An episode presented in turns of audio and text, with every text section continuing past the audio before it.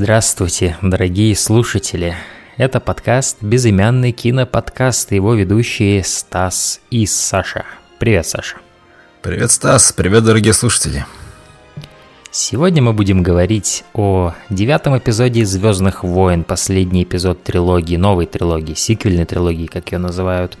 Э, и последний эпизод не только этой трилогии, но и, скажем так, вот этой арки Скайуокеров, растянувшихся на 9 эпизодов.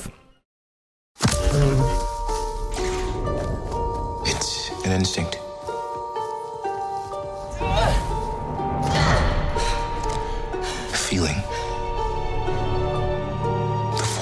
together.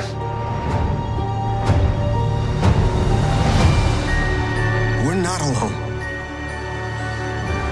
Good people will fight if we lead them. People keep telling me they know me. No one does. But I do.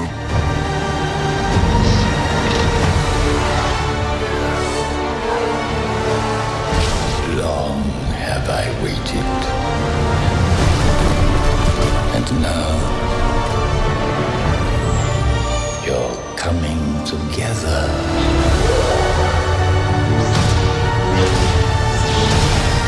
Is your undoing. What, uh, what are you doing there, 3PO? Taking one last look, sir at my friends.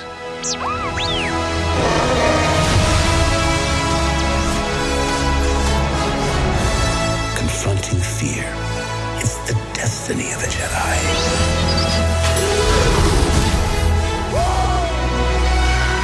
Your destiny.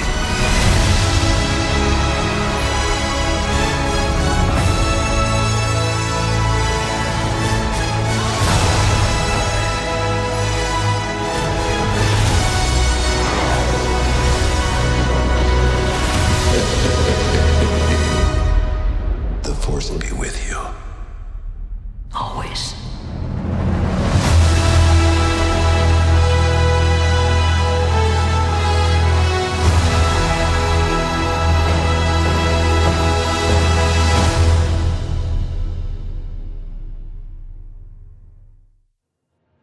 Давай начнем прелюдию как раз с того, как, как у тебя, как ты вот подходил к просмотру седьмого эпизода, и что ты помнишь из того времени. Mm-hmm. Это был 2015 год, mm-hmm. новая трилогия, то есть это вот Дисней, я помню, когда вот даже сам анонс был, что вот Дисней, значит, выкупили Джордж э, Лукас Артс, да, да, вот да, всю да. компанию у Джорджа за 2 миллиарда, по-моему, да? Я не ошибаюсь. 4 миллиарда. 4, ёб твою мать.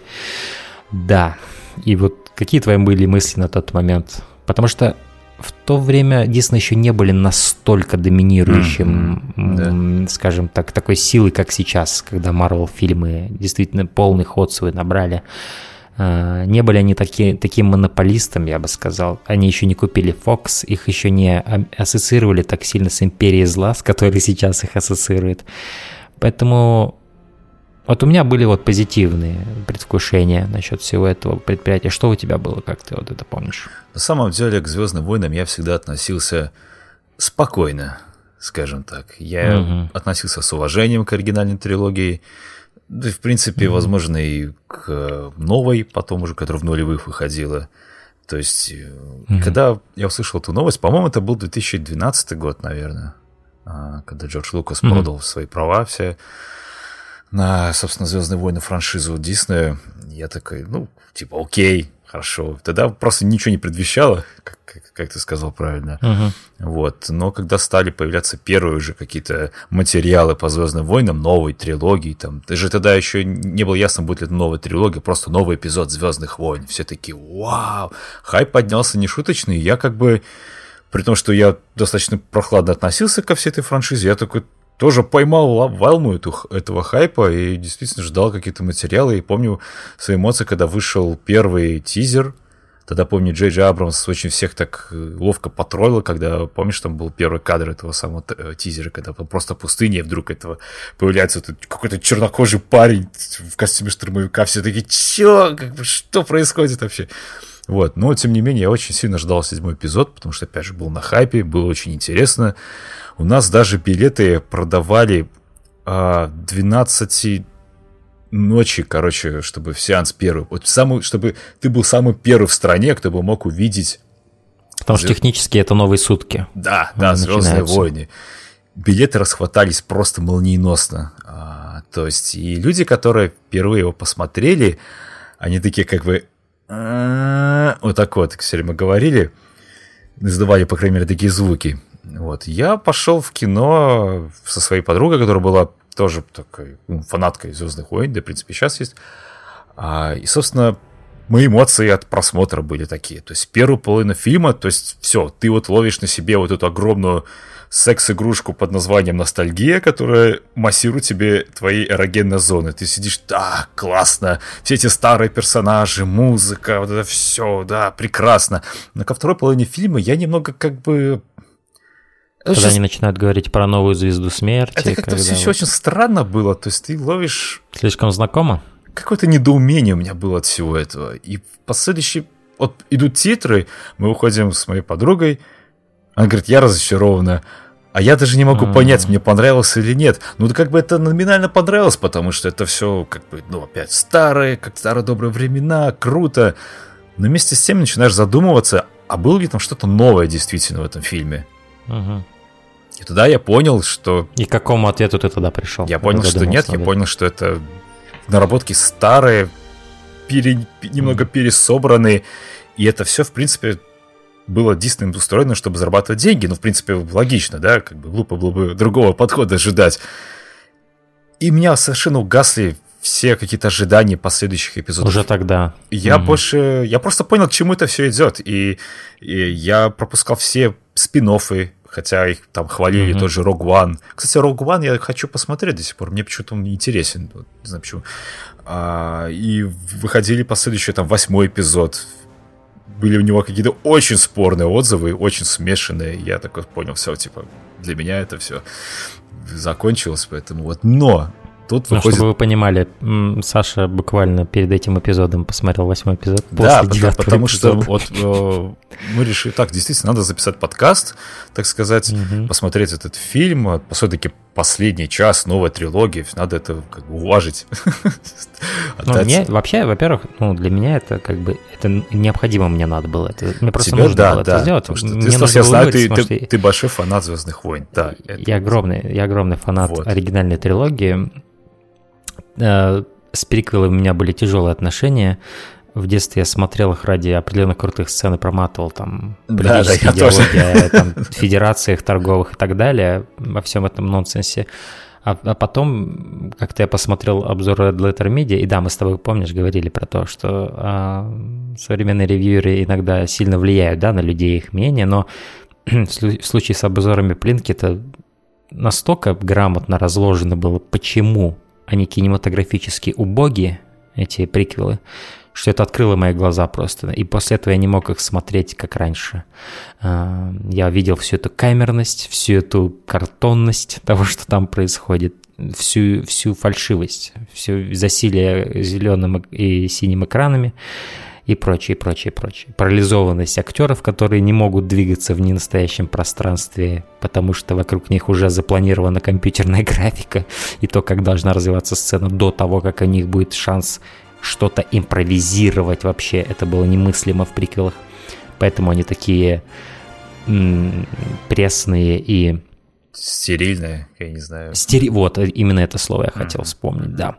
А, в них была вот эта стерильность, не было... И сам киноязык был очень парализованным. Как камера двигалась, она, по сути, и не двигалась в этих фильмах, там в основном были плоские планы, еле, еле плетя... плетущиеся за медленно передвигающимися актерами, которые ходят по коридорам в основном в этих фильмах все время, кроме редких лайтсейбер боев, которые были слишком перехореографированными до такой степени, что там уже не было...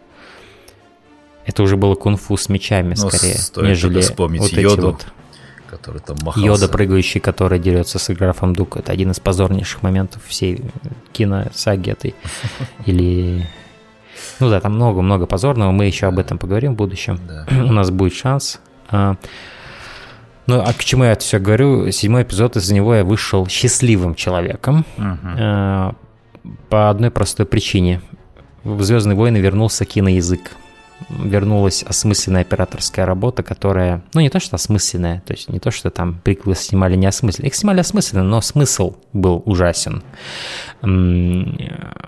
Здесь же вот была вот эта жи- живость вернулась, вот эта вот стихийность какая-то, немножечко небрежность в определенных моментах, но такая не- нужная, понимаешь? Да, Которая да. вдох- вдохнула в жизнь во все это пространство. Я помню первый кадр, по-моему, когда вот BB-8 по... едет по пустыне, по-моему, первый кадр, который вот, вот в седьмом эпизоде. Э, И просто как камера вокруг него летает, я уже понял, все это все вернулось, где оно должно было быть. Живая операторская работа, мать ее. А, И все, что потом развивалось, весь киноязык Джей Джей Абрамса, его энергия, а, то, как он снимал Стартреки, он это перенес сюда, и это здесь было совершенно уместно, абсолютно идеальный фит, на мой взгляд. И да, уже тогда я понимал и видел все эти знакомые вещи, да, звездная, э, это звезда смерти, значит, э, мостик, на котором кого-то уби- это, калечит, и он улетает вниз, ну, смерть Хана Соло. Такие вот символы визуальные, мета-символы какие-то, которые... То есть сам фильм, он уже был больше, чем часть серии. Это был определенный перезагрузка наших надежд и мечт насчет того, чем должны быть Звездными войнами. И на Force Awakens была огромная ноша, поэтому он не мог быть индивидуально креативным фильмом. Он не мог им быть. Потому что приквел оставили после себя травму, кратер, как в Death Stranding, понимаешь? Э, И перед Джей Абрамсом стояла такая задача. Не только сделать новый эпизод, не только запустить новую трилогию, но еще и вернуть э, людям э, вернуть людям надежду на эти фильмы, вернуть людям уют и комфорт, который они ассоциировали с оригинальной трилогией. И он это сделал. Поэтому я простил седьмому эпизоду все его, скажем так, э, э, вот эти вот его вторичные моменты, да, все его вот эти вот повторения, скажем так, э, вот эти рифмы с предыдущими старыми фильмами. Пендеринг, как это называется, когда вот фанатам пытаются угодить. В случае с вот Force Awakens, я думаю, там это было частью очень важной миссии, поэтому я это все простил. И вот ты говорил, что ты ушел с кинотеатра, придя к мнению, что ничего нового там не было, я пришел не к такому мнению. Я пришел к мнению, что да, сюжетно здесь нет ничего нового. Очень многие динамики повторяются. Опять же, Люк на планете был, помнишь, в четвертом эпизоде песочной, где он Конечно. мечтает о космосе и выбраться. То же самое с Рей, но что было новое у этого фильма, это как раз-таки персонажи, в которых я всех сразу влюбился. Мне понравилась и Рэй, Дейзи Ридли Ньюкамер, кстати, которую нигде до этого не видели. Новая актриса она на тот момент была. Мне она показалась великолепным кастингом. Я сразу же пропитался к ней симпатией. Ее история меня интриговала, того, что ее бросили здесь родители, и она, по сути, одна выживала все это время а, и продолжает выживать. В- Причем продолжает выживать она в руинах старых фильмов, потому что там шагоход такой валяется, она в нем живет. Это тоже интересный был символ. Там, кстати, очень много интересного символизма, но Абрамс хорош с этим, с отсылками, со, со всем этим таким. Вот. И тут у нас был, был, конечно же, злодей. Он мне очень понравился. Да, многие смеялись над ним. Это такой эмо, да, злодей. Э, Чистый такой, знаешь, э, как э, фанбой Дарта Вейдера и так далее. Э, Истеричка. и так. Но мне все это в нем нравилось. Мне нравилось, что он не тупо стоичный, уверенный в себе, непроницаемый лорд. Таким он появляется в первой сцене, где он в маске крутой с этим своим капюшоном, когда он останавливает этот бластер в воздухе. Я просто охренел от этого абсолютно. Но потом я увидел другую его сторону, неуверенную сторону, сомневающуюся сторону, сторону вот этого фанбоя, который не уверен в себе и очень, в общем, да, такой нервный, неуравновешенный немножко. Все это мне показалось, это живые, интересные новые персонажи, которых никогда не было в «Звездных войнах», и каким-то образом они мне еще и показались довольно современными. И это было очень важно, потому что это «Звездные войны» в 2010-х. И они должны были быть современными, они должны были... «Звездные войны», они это такая большая франшиза, мне кажется, она обязана как-то сообщаться с социальными моментами, с какими-то динамиками реального мира. И, на мой взгляд, Force Awakens это делал. Очень много мне Force Awakens понравилось, и финальная их битва в лесу, да, ничего подобного и вообразить нельзя было в приквелах, чтобы был реальный лес с реальным снегом, да, чем-то таким понятным, как uh-huh, снег идущий. В общем, Абрамс настолько замечательно там смешивал знакомые нам элементы, скажем так, э, и явления погодные с вот фантастическими и легендарными изображениями этих скрещивающихся мечей. Потрясающе. Визуально потрясающий был первый фильм. Влюбился я в киноязык Джей Джей Абрамса, как он его применил в «Звездных войнах», как он адаптировал свой режиссерский стиль для «Звездных войн», какими он сделал эти звезд, самые «Звездные войны». Не стоит недооценивать все-таки то, какой огромнейший груз был на его плечах. Режиссеры просто все отказывались от этого фильма, все боялись, понимаешь, браться просто за него. Uh-huh. Там настолько сейчас все фанаты как раз вот, вот нынешние режиссеры, которым по 40 лет, да, это все фанбои Звездных войн, в Америке особенно. Они все любят Звездные войны, они все боялись их делать. Джей Абрамс был один из немногих, кто не побоялся и сделал. Сделал шикарно, на мой взгляд. Да, все-таки опыт со Стартреком ему очень сильно Да, помог. он кстати, уже был опытным, да. да. Ну, кстати, Стартреки его я очень люблю. Я тоже. Ну, не все. Я не очень люблю Into Darkness, а вот оригинальный Star Trek мне очень нравится. Uh-huh, uh-huh, uh-huh. Ну, точнее, оригинальный в кавычках 2009 года. Эм, и, кстати, что забавно, в Стартреках его также критиковали сильно за обилие отсылками, а, а, обилие отсылок к старым Стартрекам, фильмам и сериалам, что типа нет доста- недостаточно своей идентичности. Ну вот с Джей Абрамсом я считаю, что его идентичность, она в его стиле, в том, как он снимает эти вещи, как он... Я считаю вообще, что Джей Джей Абрамс один из лучших экшен-режиссеров современности, хотя его и не ассоциируют с этим жанром, но если ты посмотришь на фильмы, которые он делает, в них полно потрясающего экшена, что даже тот фильм, о котором мы сегодня будем говорить, здесь полно потрясающего экшена. Force Awakens там был навалом интересного визуального экшена. А, и, ну, Star Trek, что же говорить. А, вот. И да, но потом был как раз-таки вот второй фильм, который Райан Джонсон должен был делать, и он сделал его, и на тот момент я считал так. Клево. Джебби Абрамс молодец восьмой эпизод будет самым лучшим эпизодом в новой трилогии. Потому что Райан Джонсон на тот момент я его обожал. То есть «Кирпич», «Петля времени», я обожал эти фильмы. Они потрясающие просто. Вот. И у меня была огромная надежда на этот фильм. Я ушел опять счастливым человеком оттуда. Uh, насколько вот можете даже послушать подкаст, подкаст наш с Джеком, где мы вот обсуждали этот фильм в киноманьяках. Uh, вы можете послушать весь мой энтузиазм насчет этого фильма, насчет того, насколько он был смелый, насколько он по-новому показал определенные, скажем так, элементы Звездных войн, да, как он обыгрывал идею силы, что она умеет делать, что она может делать. Вот этот канал связи между Рэй и э, Кайло Реном, который там очень был потрясающим, фантастическим, мистическим таким, и как визуально это было сделано очень просто с точки зрения монтажа, без ненужных визуальных эффектов, и как вот идейно это было здорово, продвигало вперед. То есть не только работать и играть с тем, что у нас уже было «Звездных войнах», а придумать что-то новое с концептом силы, и при этом, чтобы это не был кринж, а чтобы это было что-то захватывающее. И вот эта связь между Рэем и Кайло Реном, она один из моих любимых элементов восьмого эпизода. А, и вот, вот ты буквально вот перед этим эпизодом, перед этим эпизодом нашего подкаста посмотрел восьмой эпизод. Что ты можешь сказать в контексте вот его, того, как, как он выглядит, потому что ты смотрел ты его после девятого эпизода, да? Но попытайся отсоединить вот этот контекст и попытайся воссоздать контекст, как было бы, если бы ты посмотрел его после седьмого. Что бы ты подумал об этом фильме тогда, на тот момент? Я не думаю, что меня была бы настолько радужная оценка, как у тебя. Угу, угу. А, потому что мне этот фильм показался не то чтобы пресным. То есть смотри, окей, мы, можем хвалить техническую сторону фильма, да? То есть выглядит он великолепно восьмой эпизод выглядел великолепно. Особенно вот эти космические бои, как взрывались эти корабли, и все это было просто услада для глаз. Драка в красной комнате у Велик... Сноука. Да, да, да, все это было великолепно. Но сюжетно, понимаешь, то есть происходят какие-то действия, что-то происходит, персонажи метаются, но я ничего не чувствую к ним. То есть вообще.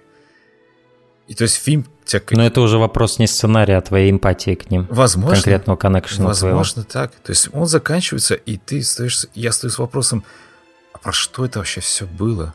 То есть вот я стал мысленно отсоединять... Ты его коренным образом не понял? Мысленно отсоединять какие-то куски сюжета из фильма. Изменится ли что-то? То есть вот все эти вот...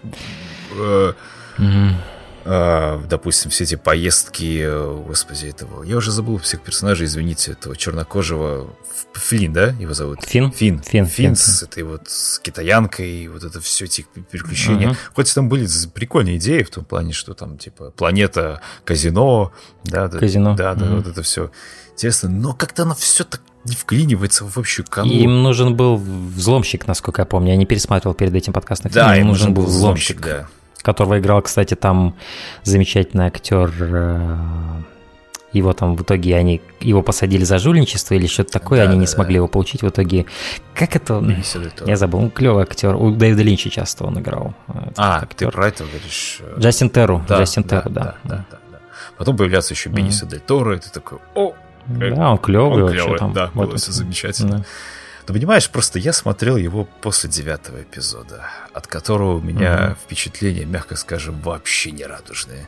И этот контекст uh-huh. просмотром, я не могу представить себе, что со мной было бы, как бы воспринял восьмой эпизод после седьмого эпизода. Uh-huh. Не знаю, то есть я, возможно, даже получил удовольствие, и какие-то идеи были смелые в этом эпизоде были предприняты. Ну вот что ты насчет Люка скажешь? Окей, давай вот отдельно про Люка поговорим, потому что у всех в основном пуканы взрывались после этого фильма из-за Люка. А, то, из-за что, того, смотри, что вот он даже... отрекся от джедаев, да, что он да, даже самого актера, себе... да, Пукан взорв... Сам актер был недоволен. Да, самого актера Пукан взорвался от этого. Да. А, Знаешь, с одной стороны, я понимаю фанатов «Звездных войн» которых, угу. для которых, ну, Люк Скайуокер, да, это икона. На нее надо молиться. Все, Паладин, все, Паладинович. Да, все такое. Но, с другой стороны, его неоднозначность мне привлекла. Мне всегда нравится в кино угу. неоднозначный персонаж.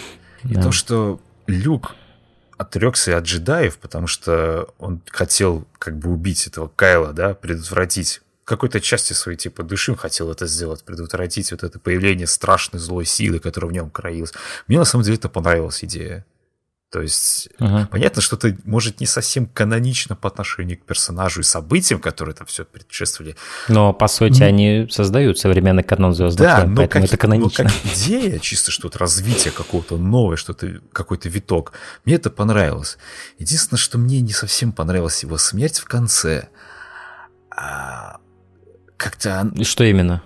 Баттлс. Э, ну, то, что, понимаешь, ну, батл, окей, как бы, это голограмма была такая, он с помощью силы... Боевая медитация, да. Ну, типа, он, он проецировал себя. Вообще, со, с понятием силы в новой трилогии, это вообще это такая вот раз, размытая граница угу. всего. Тут, как бы притираться вообще глупо. Ну, к логике, к вещей каких-то. Хотя бы логики... немножко сделали из этого аниме левелы вот да, эти хотя вот, бы типа даже, из аниме. Даже логики Но внутри Мне самой... это нравится. Мне, мне это нравится, потому что они идут, понимаешь, они хотя бы новые идеи, интересные идеи. То есть если бы они тупо вот делали все то, что было позволено, скажем так, оригинальной трилогии, это не было бы так интересно. Это бы, ну, они бы, они бы, они были бы связаны. Я не совсем уверен, что это уместно было все, понимаешь? Все эти новые идеи.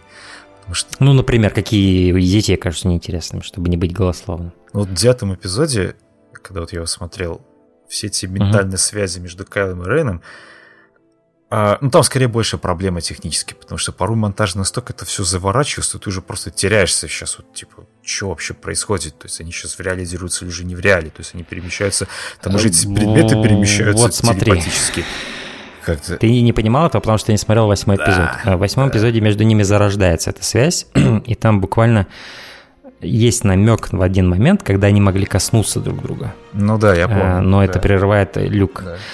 И на тот момент я не придал достаточного этому значения. Я не мог подумать, что они разовьют это так далеко в следующем эпизоде. Но это одна из вообще охренительнейших идей девятого эпизода, на мой взгляд, что они пошли дальше с этой идеей, и они сделали дуэли, которые происходят в разных пространствах, пока один персонаж находится там на планете, другой на корабле, но из-за их вот этой связи силовой, они могут, находясь в разных местах, то есть там есть момент, когда кто-то машет мечом, там мешок какой-то рассыпается, из него какая-то крупа, и эта крупа появляется помню, на корабле, где Рэй. Да, да, да. Я обожаю это дерьмо, чувак. И потом есть момент, где Кайл, он ведь не понимает, где она находится в, в mm. данный момент Рэй. Но он, э, к нему туда на землю падает разрушенный э, череп с э, шлемом Вейдера. И он понимает, где она находится. Я люблю это дерьмо.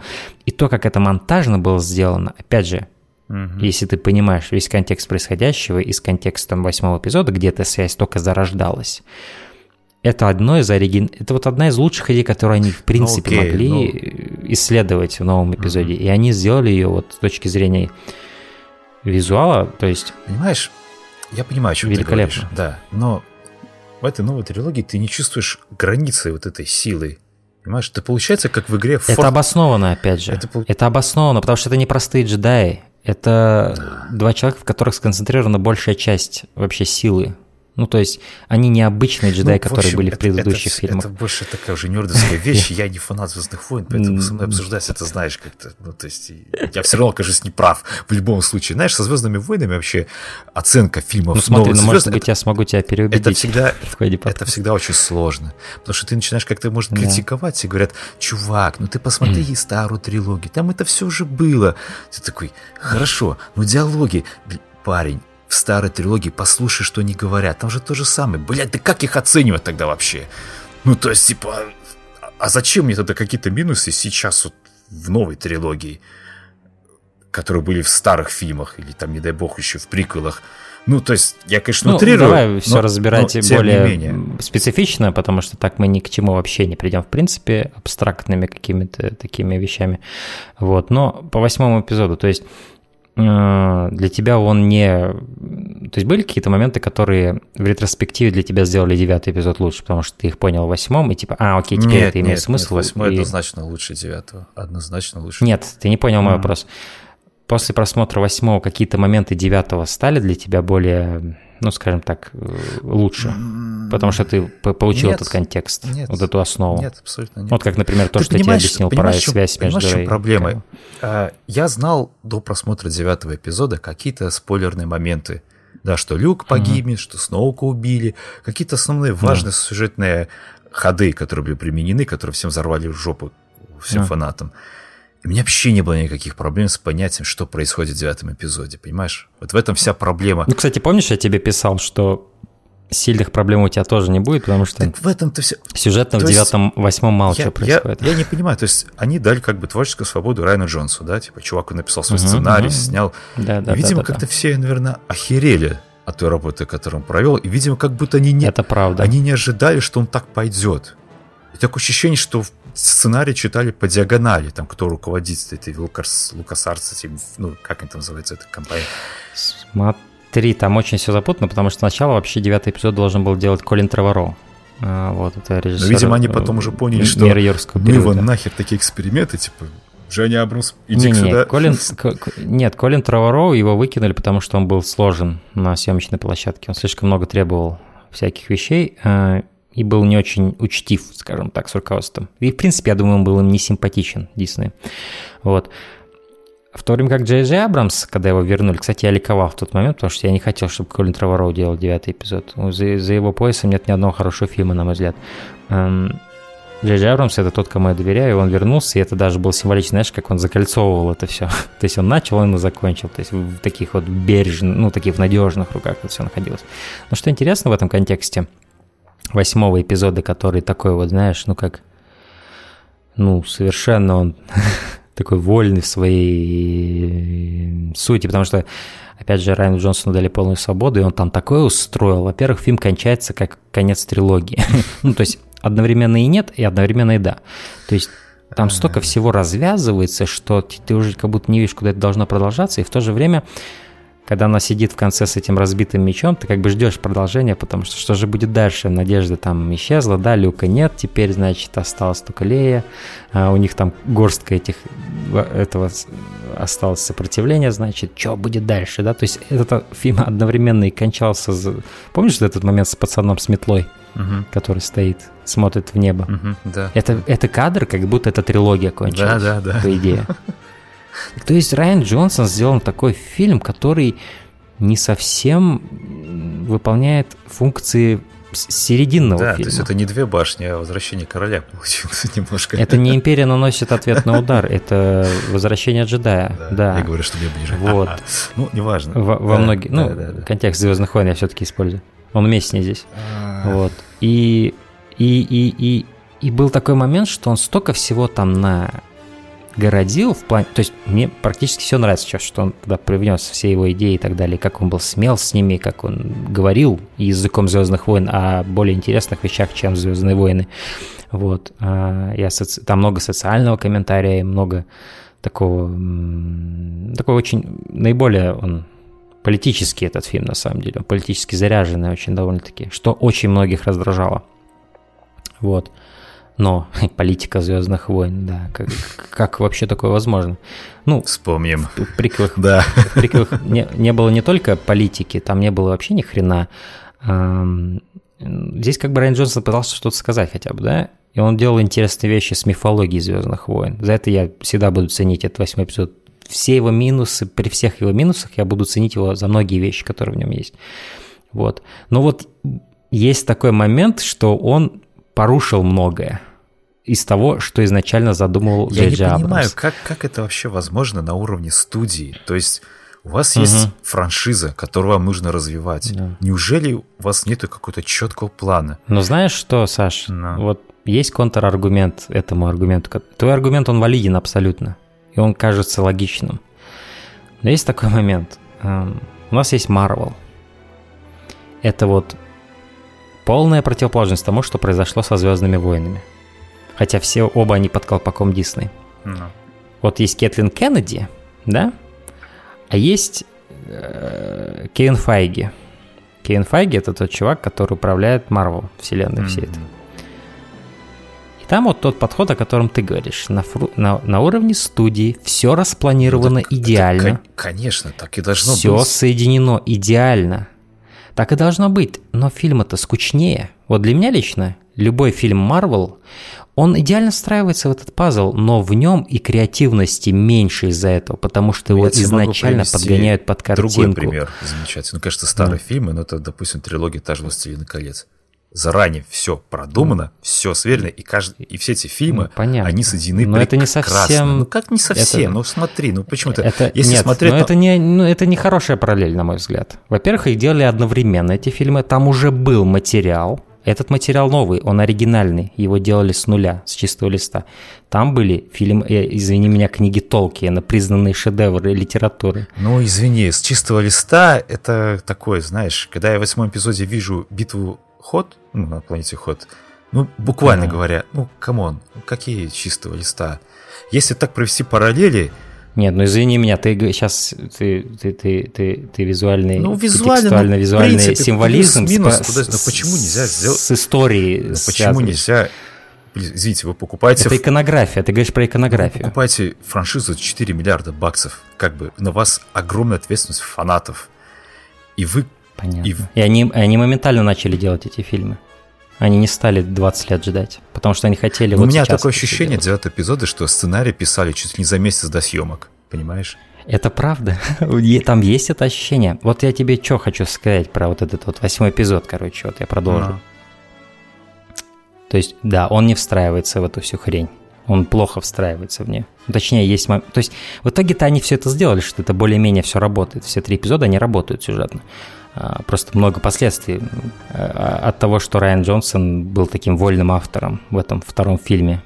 Он, он, знаешь, он это делал фильм, как будто не думая, что после него будут вообще-то еще девятый делать эпизод.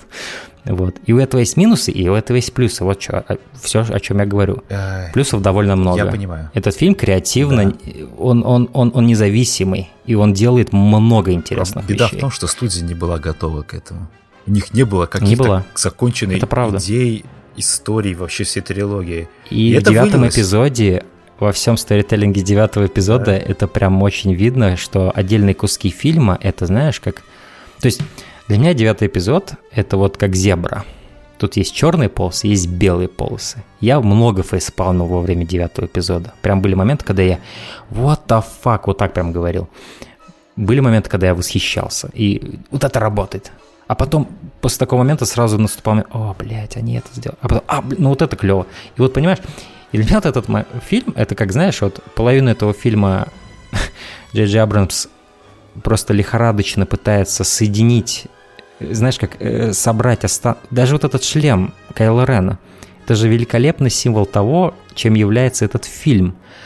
Э, Джей Джей Абрамс собирает осколки того, что разрушил Райан Джонсон в ходе восьмого эпизода. То есть у Джей Абрамса была какая-то картина, я думаю, потому что там вообще изначально у них был общая, у них была общая картина на три эпизода. Майкл Арнольд еще, помню, писал, сценарист истории игрушек. После этого они это переделали, и у них была общая картина, но я так понимаю, что Райан Джонсон много вольностей себе допустил, и он очень много изменил. В восьмом эпизоде его, ему дали там креативную свободу, он сам об этом говорил везде. А, и вот половину фильма, значит, он, Джей Джей Абрамс скажем так, э, борется с этими последствиями того, что натворил Райан Джонсон. А половину фильма он делает то, что он изначально хотел делать. То есть он вернул рыцарей Рен, которые были в седьмом эпизоде, был на них намек, и они явно должны были быть в восьмом, но Райану Джонсону был, не было никакого дела ни до рыцаря Рен, ни до Сноука, которого он распилил буквально во второй сцене, где он появляется, этот Сноук. То есть то есть, вы знаешь, ну, это все фильмы, Саш, да, надо понимать. То есть это просто, это всего лишь фильмы, да, э, в конце концов, «Звездные войны» или нет. И как бы, да, их индивидуальное качество, возможно, страдали, но вот сейчас, когда я смотрю на все это, на все эти три фильма, я много веселья получаю чисто от контекста того, что здесь произошло. Это в чем-то беспрецедентная вещь произошла.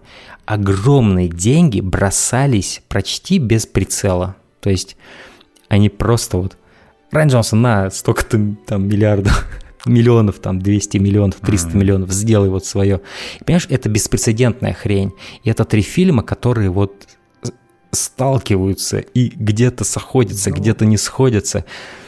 И э, это просто, это было удивительно видеть. Тут еще и Кэрри Фишер умерла перед девятым эпизодом. О, да. И как они это обыграли, это тоже было интригующе. И когда я это увидел, по большей части я фейспалмил насчет того, что они сделали вот в этом эпизоде, в девятом.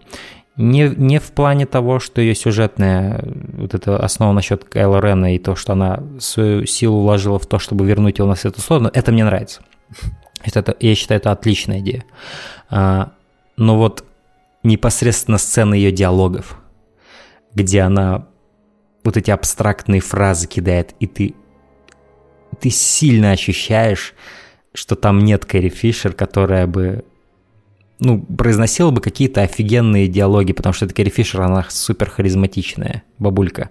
Она это делала вот и в седьмом и восьмом, то есть, ну, в седьмом я почти не был, в восьмом, а, то есть она вот сила природы такая. И вот здесь в девятом ты видишь, как она, как Рэй говорит, я полечу на вот эту планету ситхов, на что Кэрри Фишер э, Лея говорит ей нет. Идеология, ты понимаешь, у них просто... просто... Вот, это, да, это великолепно. Особенно, когда Кэрри Фишер, ну, персонаж опять за Лея, двигалась, такое ощущение, что это какой-то дроид очередной. Вот но ты должен понимать, что они я понимаю, использовали тот футаж, который понимаю, они наснимали я понимаю, для Это очень трагические двух. обстоятельства смерти да, Фишер. Да. Там очень трагические истории. Ты смотришь, и ты... Не, я это сейчас не я, оправдываю. Я, да, я, ну, блядь, ну это... Я имею в виду, почему они так плохо выглядят, я объясняю тебе. Вот они поэтому так плохо выглядят. И вот у меня была вот эта надежда, что... Ну, то есть, возможно, наивная надежда, что они смогут действительно с помощью вот этого футажа дополнительного, который у них там где-то был, как об этом Джей Джей Абрамс говорил, Сначала мы не знали, что делать, говорит Джей Джей Абрамс. Но потом мы увидели весь этот футаж тестовый, который мы наснимали. И у нас начала складываться картина, и мы поняли, что мы можем вернуть Кэрри. Окей, вы вернули Кэрри, но успешность того из 100% это примерно 30 вы добились процентов успешности возвращения Кэрри Фишера вот, на, вот в такую вот нарративно-естественную среду, скажем, вот этого фильма. То есть в каждом, блин, сцене с ней, где она говорит, Mm-hmm. Я все это ощущал. Это были вот как усы Кевилла, которые компьютерной графикой стерли. Это прям вот было очевидно, и это было ну, да, то есть одновременно я фейспалмил, а с другой стороны, мы, я понимал, что нельзя было просто не, ну, конечно, ну, чтобы ее не было заложники в этом фильме. ситуации были, трагической ситуации. Ну, по поводу, вот, по поводу восьмого эпизода и девятого. То есть проблема mm. в том, что ну, Драй Джонсон, как бы он, по сути, наверное, ничего не рушил. То есть, э, как-то выразиться правильно, то есть он не был готов к тому, что студия не готова к креативности, потому что они составили вот тоже седьмой эпизод. Это плюс-минус те же наработки старой трилогии. Да? И, возможно, они ожидали увидеть то же самое в восьмом эпизоде. Типа, плюс-минус все старое, давай такой так сделаем, сделаем. Райан Джейсон сказал, нет, у меня, нет. у меня будет они еще до фильма Кэтлин Кеннеди говорила, что Райан Джонсон ведет серию в совершенно новое русло, и нам это очень нравится. Она, она, Тогда... она его наоборот хвалила все это Тогда время. почему девятый эпизод получился таким, каким он получился? Что мне хотелось... Это, это был впервые в жизни, когда я хотел а, уйти знаешь, из я кинотеатра. Скажу тебе, почему. Я честно скажу. Я тебе могу буквально, я тебе могу очень точно Но. определить, почему он таким получился. Но. Потому что наработки Райана Джонсона, какими бы талантливыми и интересными они не были бы, большинству людей не понравились. Большинство людей, которые вопили, что седьмой эпизод – это калька первых э, двух эпизодов, ну, точнее, четвертого и пятого, да? да? Когда им дали что-то новое, они просто начали Там же визжать. фокус-группы 100% решают. Они же так делают. Фокус-группе показывают, нравится, не нравится. А. Ну, со Звездными войнами ты фокус-группы никакой не отделаешься в, в мире. Ну, конечно. Ты, тебе только фандом Звездных войн скажет, прав ты или ты говно. Им сказали, вы говно. И Райана Джонсона распяли. Его в Твиттере все забрасывали говном. Плюс за ним до сих пор тянется вот это, он на себе эту кару несет до сих пор за этот фильм. Я не понимаю, за что. А, я, то есть... Вот я тебе сейчас, вот просто я тебе говорю, что вот до такой степени, что сейчас вот у него вышел фильм Knives Out, хороший, отличный mm-hmm. фильм, Мистери, Murder Mystery фильм, mm-hmm. который я ходил, смотрел, отличный фильм, потрясающий, э, талантливый, как всегда, у Райана Джонсона. Его ревью бомбят, то есть бомби, бомбят его этот фильм только из-за того, что его сделал Райан Джонсон. И они даже не смотрели этот фильм. Вот. И это из-за того, что он сделал восьмой эпизод, который не понравился фанатам.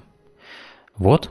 И ну, поэтому пожалуйста. они вернулись к тому, что у них было Force Awakens. Пускай, это фан-сервис. Пускай фанаты кушают смачно это фан-сервис. эпизод. И они слепили фан-сервис. Фанфик, чертов.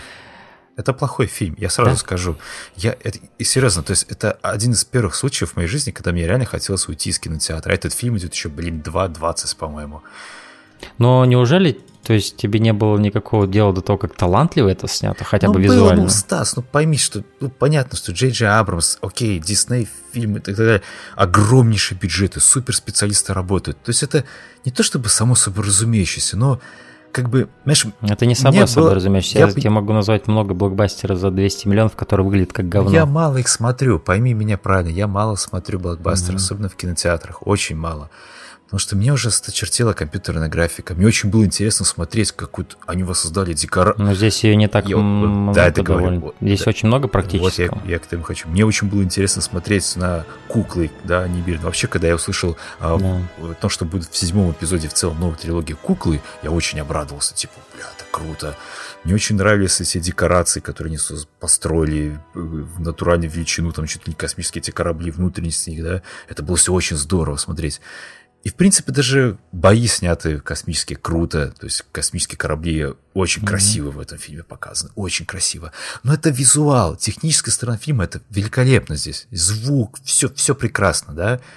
Ну, когда ты... Операторская работа. Шикарно, тоже, да. да. Я же говорю, тех, ну, то есть оператор, все, что технической стороны касается, все прекрасно, абсолютно пример для подражания. Mm-hmm. Но, блядь, когда ты просто...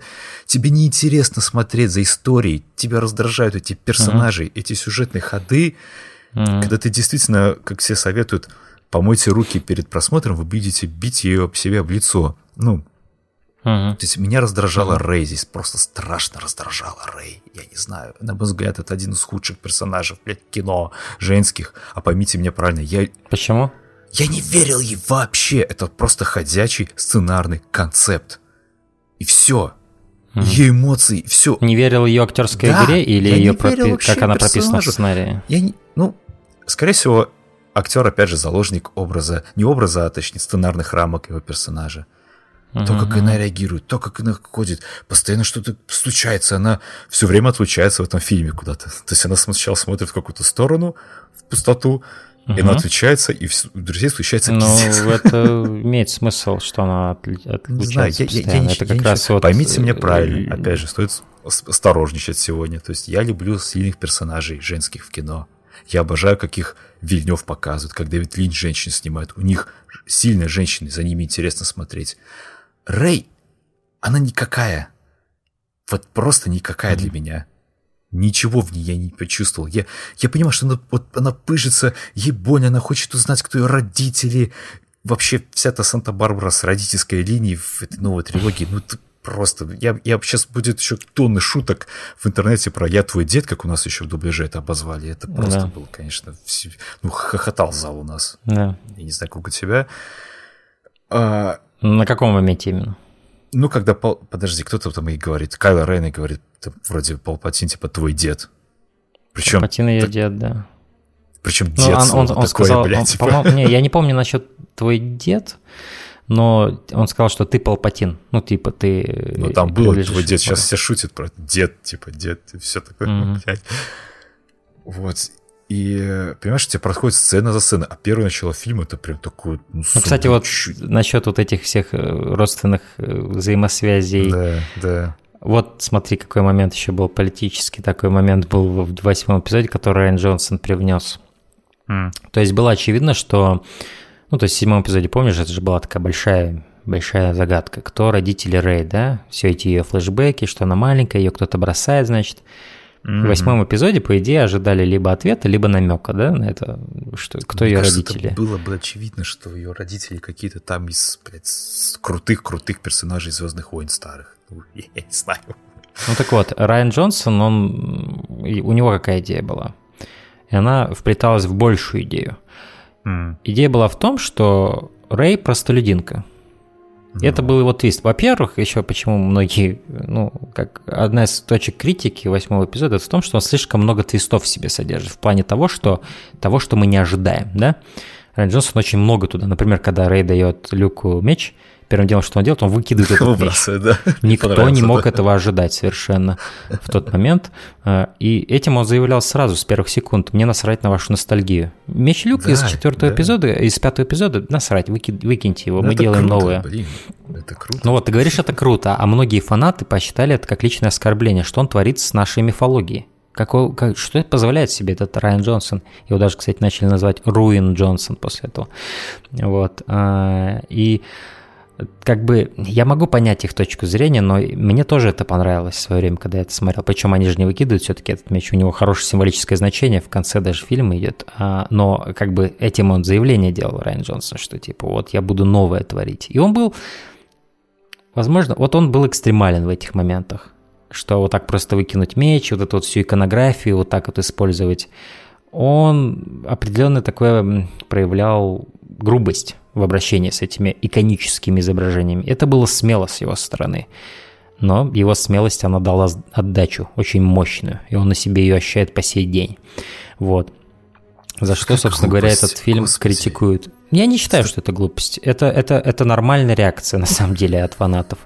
Очень даже нормальная. То есть то, что делал Райан Джонсон, если бы вот он, я видел, как он снимает этот фильм, я бы сказал ему, чувак, тебя многие будут ненавидеть за то, что ты здесь делаешь. То есть я тебя не ненавижу, я поддерживаю многие вещи, которые ты здесь делаешь, но тебя будут ненавидеть. Я бы ему именно это и сказал. Но моего мнения никто не спрашивал, разумеется. А, и вот момент с ее, значит, э, кто ее родитель, да, напрямую с этим связан. Потому что, ну, как бы по традиции в Звездных войнах кто-то дед кого-то и так далее, особенно приквелы это вот mm-hmm. вообще сделали традицией, что персонажи не могут просто быть какими-то людьми, да. И вот за что еще седьмой эпизод критиковали, что даже там, вот даже многие фанаты критиковали, что ой, окажется, что она дочка Люка, это так очевидно и так далее. Когда Райан Джонсон повернул это на голову и сделал, нет, она простолюдинка, все опять же его возненавидели. Ты не можешь выиграть, когда снимаешь эти фильмы, ты не можешь получить любой фанат, потому что они разорвут тебя, что бы ты ни делал. Это один из вот этих парадоксов этих фильмов. Вокруг них настолько огромный контекст фанатский, который тянется через многие поколения, что ты просто не можешь всем угодить, ну, ни, что бы ты ни сделал. Что, в принципе, естественно. Но так или иначе. Его идея была в том, что она простолюдинка, и он развивает ее дальше, что любой может стать джедаем, на самом деле, что это не эксклюзивная вещь. И он такой сделал, ну, как он сделал ее о, как, типа, демократизация силы таким образом. В конце там и пацан, значит, у нас обычный пацанчик из какого-то загона, который за лошадьми говно убирает, двигает метлой, помнишь, когда он притягивает ее к себе? Хотя это можно, кстати, упустить. Райан Джонсон это то, тонко сделал. Он притягивает метлу и типа начинает дальше мести. И потом стоит с черенком от этой метлы. И это как будто это меч световой. И он сделал эту демократизацию сил, которая очень многим не понравилась, потому что многие не приняли эту идею, что сила дана всем, да, и что... То есть сила в каждом из нас живет в том или ином количестве. Это был такой очень, на самом деле, воодушевляющий месседж этого фильма, восьмого ну, эпизода. Да. Люди не оценили его, потому что они уперлись в, этот, в эту идею, что нет, есть джедаи, понимаете? Ну, то есть не все мы джедаи. Кто-то из нас только может стать джедаями. Вот. И людям это не понравилось. Кого-то из нас он и показал, и все. Просто угадал. И, ну, то есть... и вот в девятом эпизоде что происходит? Это на самом деле интересно, это, потому бля... что Джей Джей Абрамс сел на два стула сразу. Подожди, давай, давай сразу разберемся, потому что я не, немножко я хочу... запутался на самом да. деле. Да. То есть Давай. в восьмом эпизоде нам такой типа твист а как вот в Blade Runner был, да, что типа ну, какие-то, да, человек, типа, здесь она просто людинка, типа, все, нет никакой магии, она просто Нет, Кей да? не человек. Ну, в смысле, да, я перепутал, извините, он не человек. Да. То есть у него была надежда, обычный. что он человек, а потом да, что то есть он, да. тот простолюдин и это простолюдин, да, типа, все, все, mm-hmm. нет никакой магии, чувак, Нет. Ну, да. она есть, но как бы она, она не принадлежит какому-то роду. в девятом эпизоде они такие, как бы, ну, так нельзя продолжать, да, потому что все там, пердаки взорвались у всех, да, и давайте, да. это, давайте приплетем там не родительские, а прародительские связи, да, то есть оказывается, она внучка Палпатина. Да, но Надо, при этом она дочка простолюдин, да? потому что, ну, то есть, как бы получается, и Кайло Рен ей не наврал. То есть, а, а, то, о чем я говорю, Джей сел на два стула. Он как бы и Райана Джонсона не подвел в том плане, что, ну, сценарно, если, если мы упираемся в буквы сейчас, э, э, Кайло Рен ей не врал. Она действительно... Просто э, Да, у нее родители, они не джедаи никакие. Но у нее есть дед. однажды изнасиловал да. просто лединку, да, что ли? Не, ну, не есть... изнасиловал, он ну, никого как? не ну, насиловал. Ну, ну типа... Палпатин, если ты помнишь, в приколах был обычным человеком, ну, то есть он сенатором был. И это были его дети, я так понимаю. Он был сенатором уже одно время.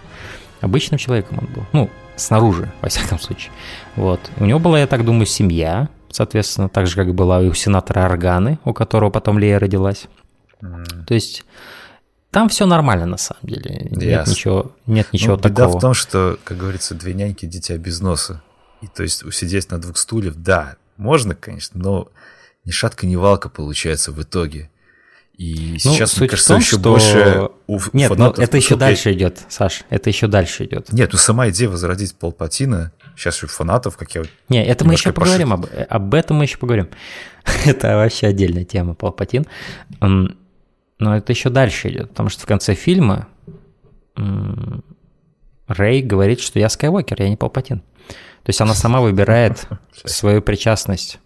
То есть она сама определяет, то есть, ну, то есть она не, не сковывает себя, mm-hmm. типа, узами того, что генетически, да, она принадлежит к роду Палпатинов, но она причисляет себя к роду героев, потому что она в ходе этих фильмов была героем, она проявила себя как герой, и она сама себя причисляет. А, то есть это, это все равно, что, типа, твой отец педофил, например, да? И, ну, грубо, грубо примерно. Месседж, я, чтобы дошел четче для всех. No твой отец педофил, у него есть определенная фамилия, ты отказываешься от этой фамилии, потому что ты презираешь своего отца. Ну, Примерно да, вот такой месседж. Ты сам определяешь свою судьбу. И как бы получается, что я, я в чем-то даже уважаю изворотливость э, Джиджи Абрамса, что он не сделал ее самым очевидным, да, потомком Скайуокеров, но в конце она стала Скайуокером. Понимаешь? То есть Джей Джей Абрамс такую многоходовочку тут сделал в плане того, чтобы и фанатам попытаться угодить, и при этом не придать месседж э, вот Райан Джонсон. Ну, предыдущего значит, фильма, да. Да, и вот Джей Джамрус сделал на самом деле, то есть вот ты говоришь, что фильм говно, что отстой, но я очень многое в этом фильме уважаю. И в плане того, и даже, ну, так как я еще знаком с контекстом всего этого производственного момента, не совсем, конечно же, контекстом, но с определенной его частью, я очень много уважаю того, что здесь умудрился вывернуться э, Джей Абрамс. Да, фильм, он не ровный, как, блядь, ебало Фредди Крюгера, но Но многие ну, его моменты смотри, для меня до сих пор работают. Во-первых, контекст того, что ты, ты любишь всю эту вселенную, да, тебе приятно следить за теми персонажами. Это я... никак здесь не играет роль. Вот ну, поверь. Не знаю, не знаю, потому что не играет. Меня, то есть я вообще ничего не испытывал. Возможно, в каких-то моментах юмор был немножко забавный. Слушай, ну может ты вообще коренным образом в принципе не так, ну ты, ты говоришь, что ты, у тебя нет любви к Звездным войнам в принципе, да? Так я же говорю, может... это влияет на много, а ты говоришь Коренным нет, образом то да. Контекст был такой, что я смотрю, я пытался оценивать просто со стороны здраво. То есть я, да, я понимаю, вы мне показываете mm-hmm. очень крутую mm-hmm. картинку, все супер, да, но, блядь, за ней ничего нет. Потому что это все как-то очень искусственно, очень терапия. Знаешь, как в обзорах сейчас вот э, появляется на YouTube, сейчас просто вот волна ада какая-то вот идет по интернету, да, все обсуждают это все. И там везде пишут на задних роликах «отмучились». И это вот один из, наверное, немногих моментов, когда я солидарен с названием этих роликов «отмучились». Mm-hmm. Вот такое ощущение у меня было, что получилось хоть что-то как-то склеить это все. Mm-hmm. все эти два фильма предыдущих подвязать к этому. Ну да, ну да, в этом случае у нас с тобой, в принципе, сложно будет найти, скажем так, common так это ground. было заранее, заранее как, понятно, потому что, опять же, то есть, ну, платформу тем, для... Тем интересно, это, надо, это нужно сделать, обсудить этот фильм, так а, или иначе. Это нужно, потому что это явление, определенно да, большое явление конечно. этого года в кино.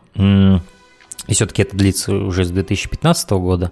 А если мы еще пойдем дальше, то с 78-го, когда ну, четвертый да, эпизод вышел. Да, да. И а этот фильм у него же еще одна из амбиций была закончить не только сиквельную трилогию, но и всю эту серию. Ну, то есть вот этих вот Скайуокер. Скайуокер, да, да. Она и, кстати, очень красиво ее венчает, когда Рэй приезжает. Э, опять же, супер фан-сервисный момент, но у меня я не был против него. Да, да. При этом как бы, знаешь, как я не был и против, но и при этом я и не испытывал восторга, потому что рядом со мной сидел один сопливый фанат, который совершенно лишен мозга, такое ощущение. То есть этот фанат, он ахал и охал от каждого сюжетного момента, и от каждой отсылки, и от каждого, скажем так, фан-сервис момента, как, как будто Джей Абрамс лично подошел к нему и отсосал его хер, понимаешь? То есть вот Э, этот чувак проглатывал буквально все, что есть в этом фильме. Он плакал, он там, я не знаю. И в какой-то степени, знаешь, мне даже было неудобно, что я столько фейспалмил. Я не хотел руинить его этот фанатский experience. То есть я даже как-то сочувствовал ему, что он сидит рядом со мной. И, возможно, он даже, наверное, не заподозрил, что я тоже фанат Звездных войн по моим реакциям на многие моменты этого фильма, когда я иногда я не мог сдерживаться, я прям вслух говорил вещи типа «О мой бог» или там серьезно или, или смеялся я над чем-то саркастично. Ну, не саркастично, а вот именно от удивления плохостью определенных, ну, а, да. определенных решений здесь. Настолько они очевидны были в плане фан-сервиса определенные моменты. Например, когда C3PO уходит и говорит R2, R2D2 говорит, если что-то пойдет не так, то знаешь, что ты друг мой, на самом деле, типа, мой лучший друг. Я такой, ну, C3PO не должен был такого говорить. R2D2. Это дроиды, во-первых, да, между ними есть определенная связь, и это как бы показывалось с течением фильмов, что они становятся друзьями, несмотря на то, что они роботами, но Насколько я помню, там никогда не было таких очевидных «ты мой бро» фраз. Вот.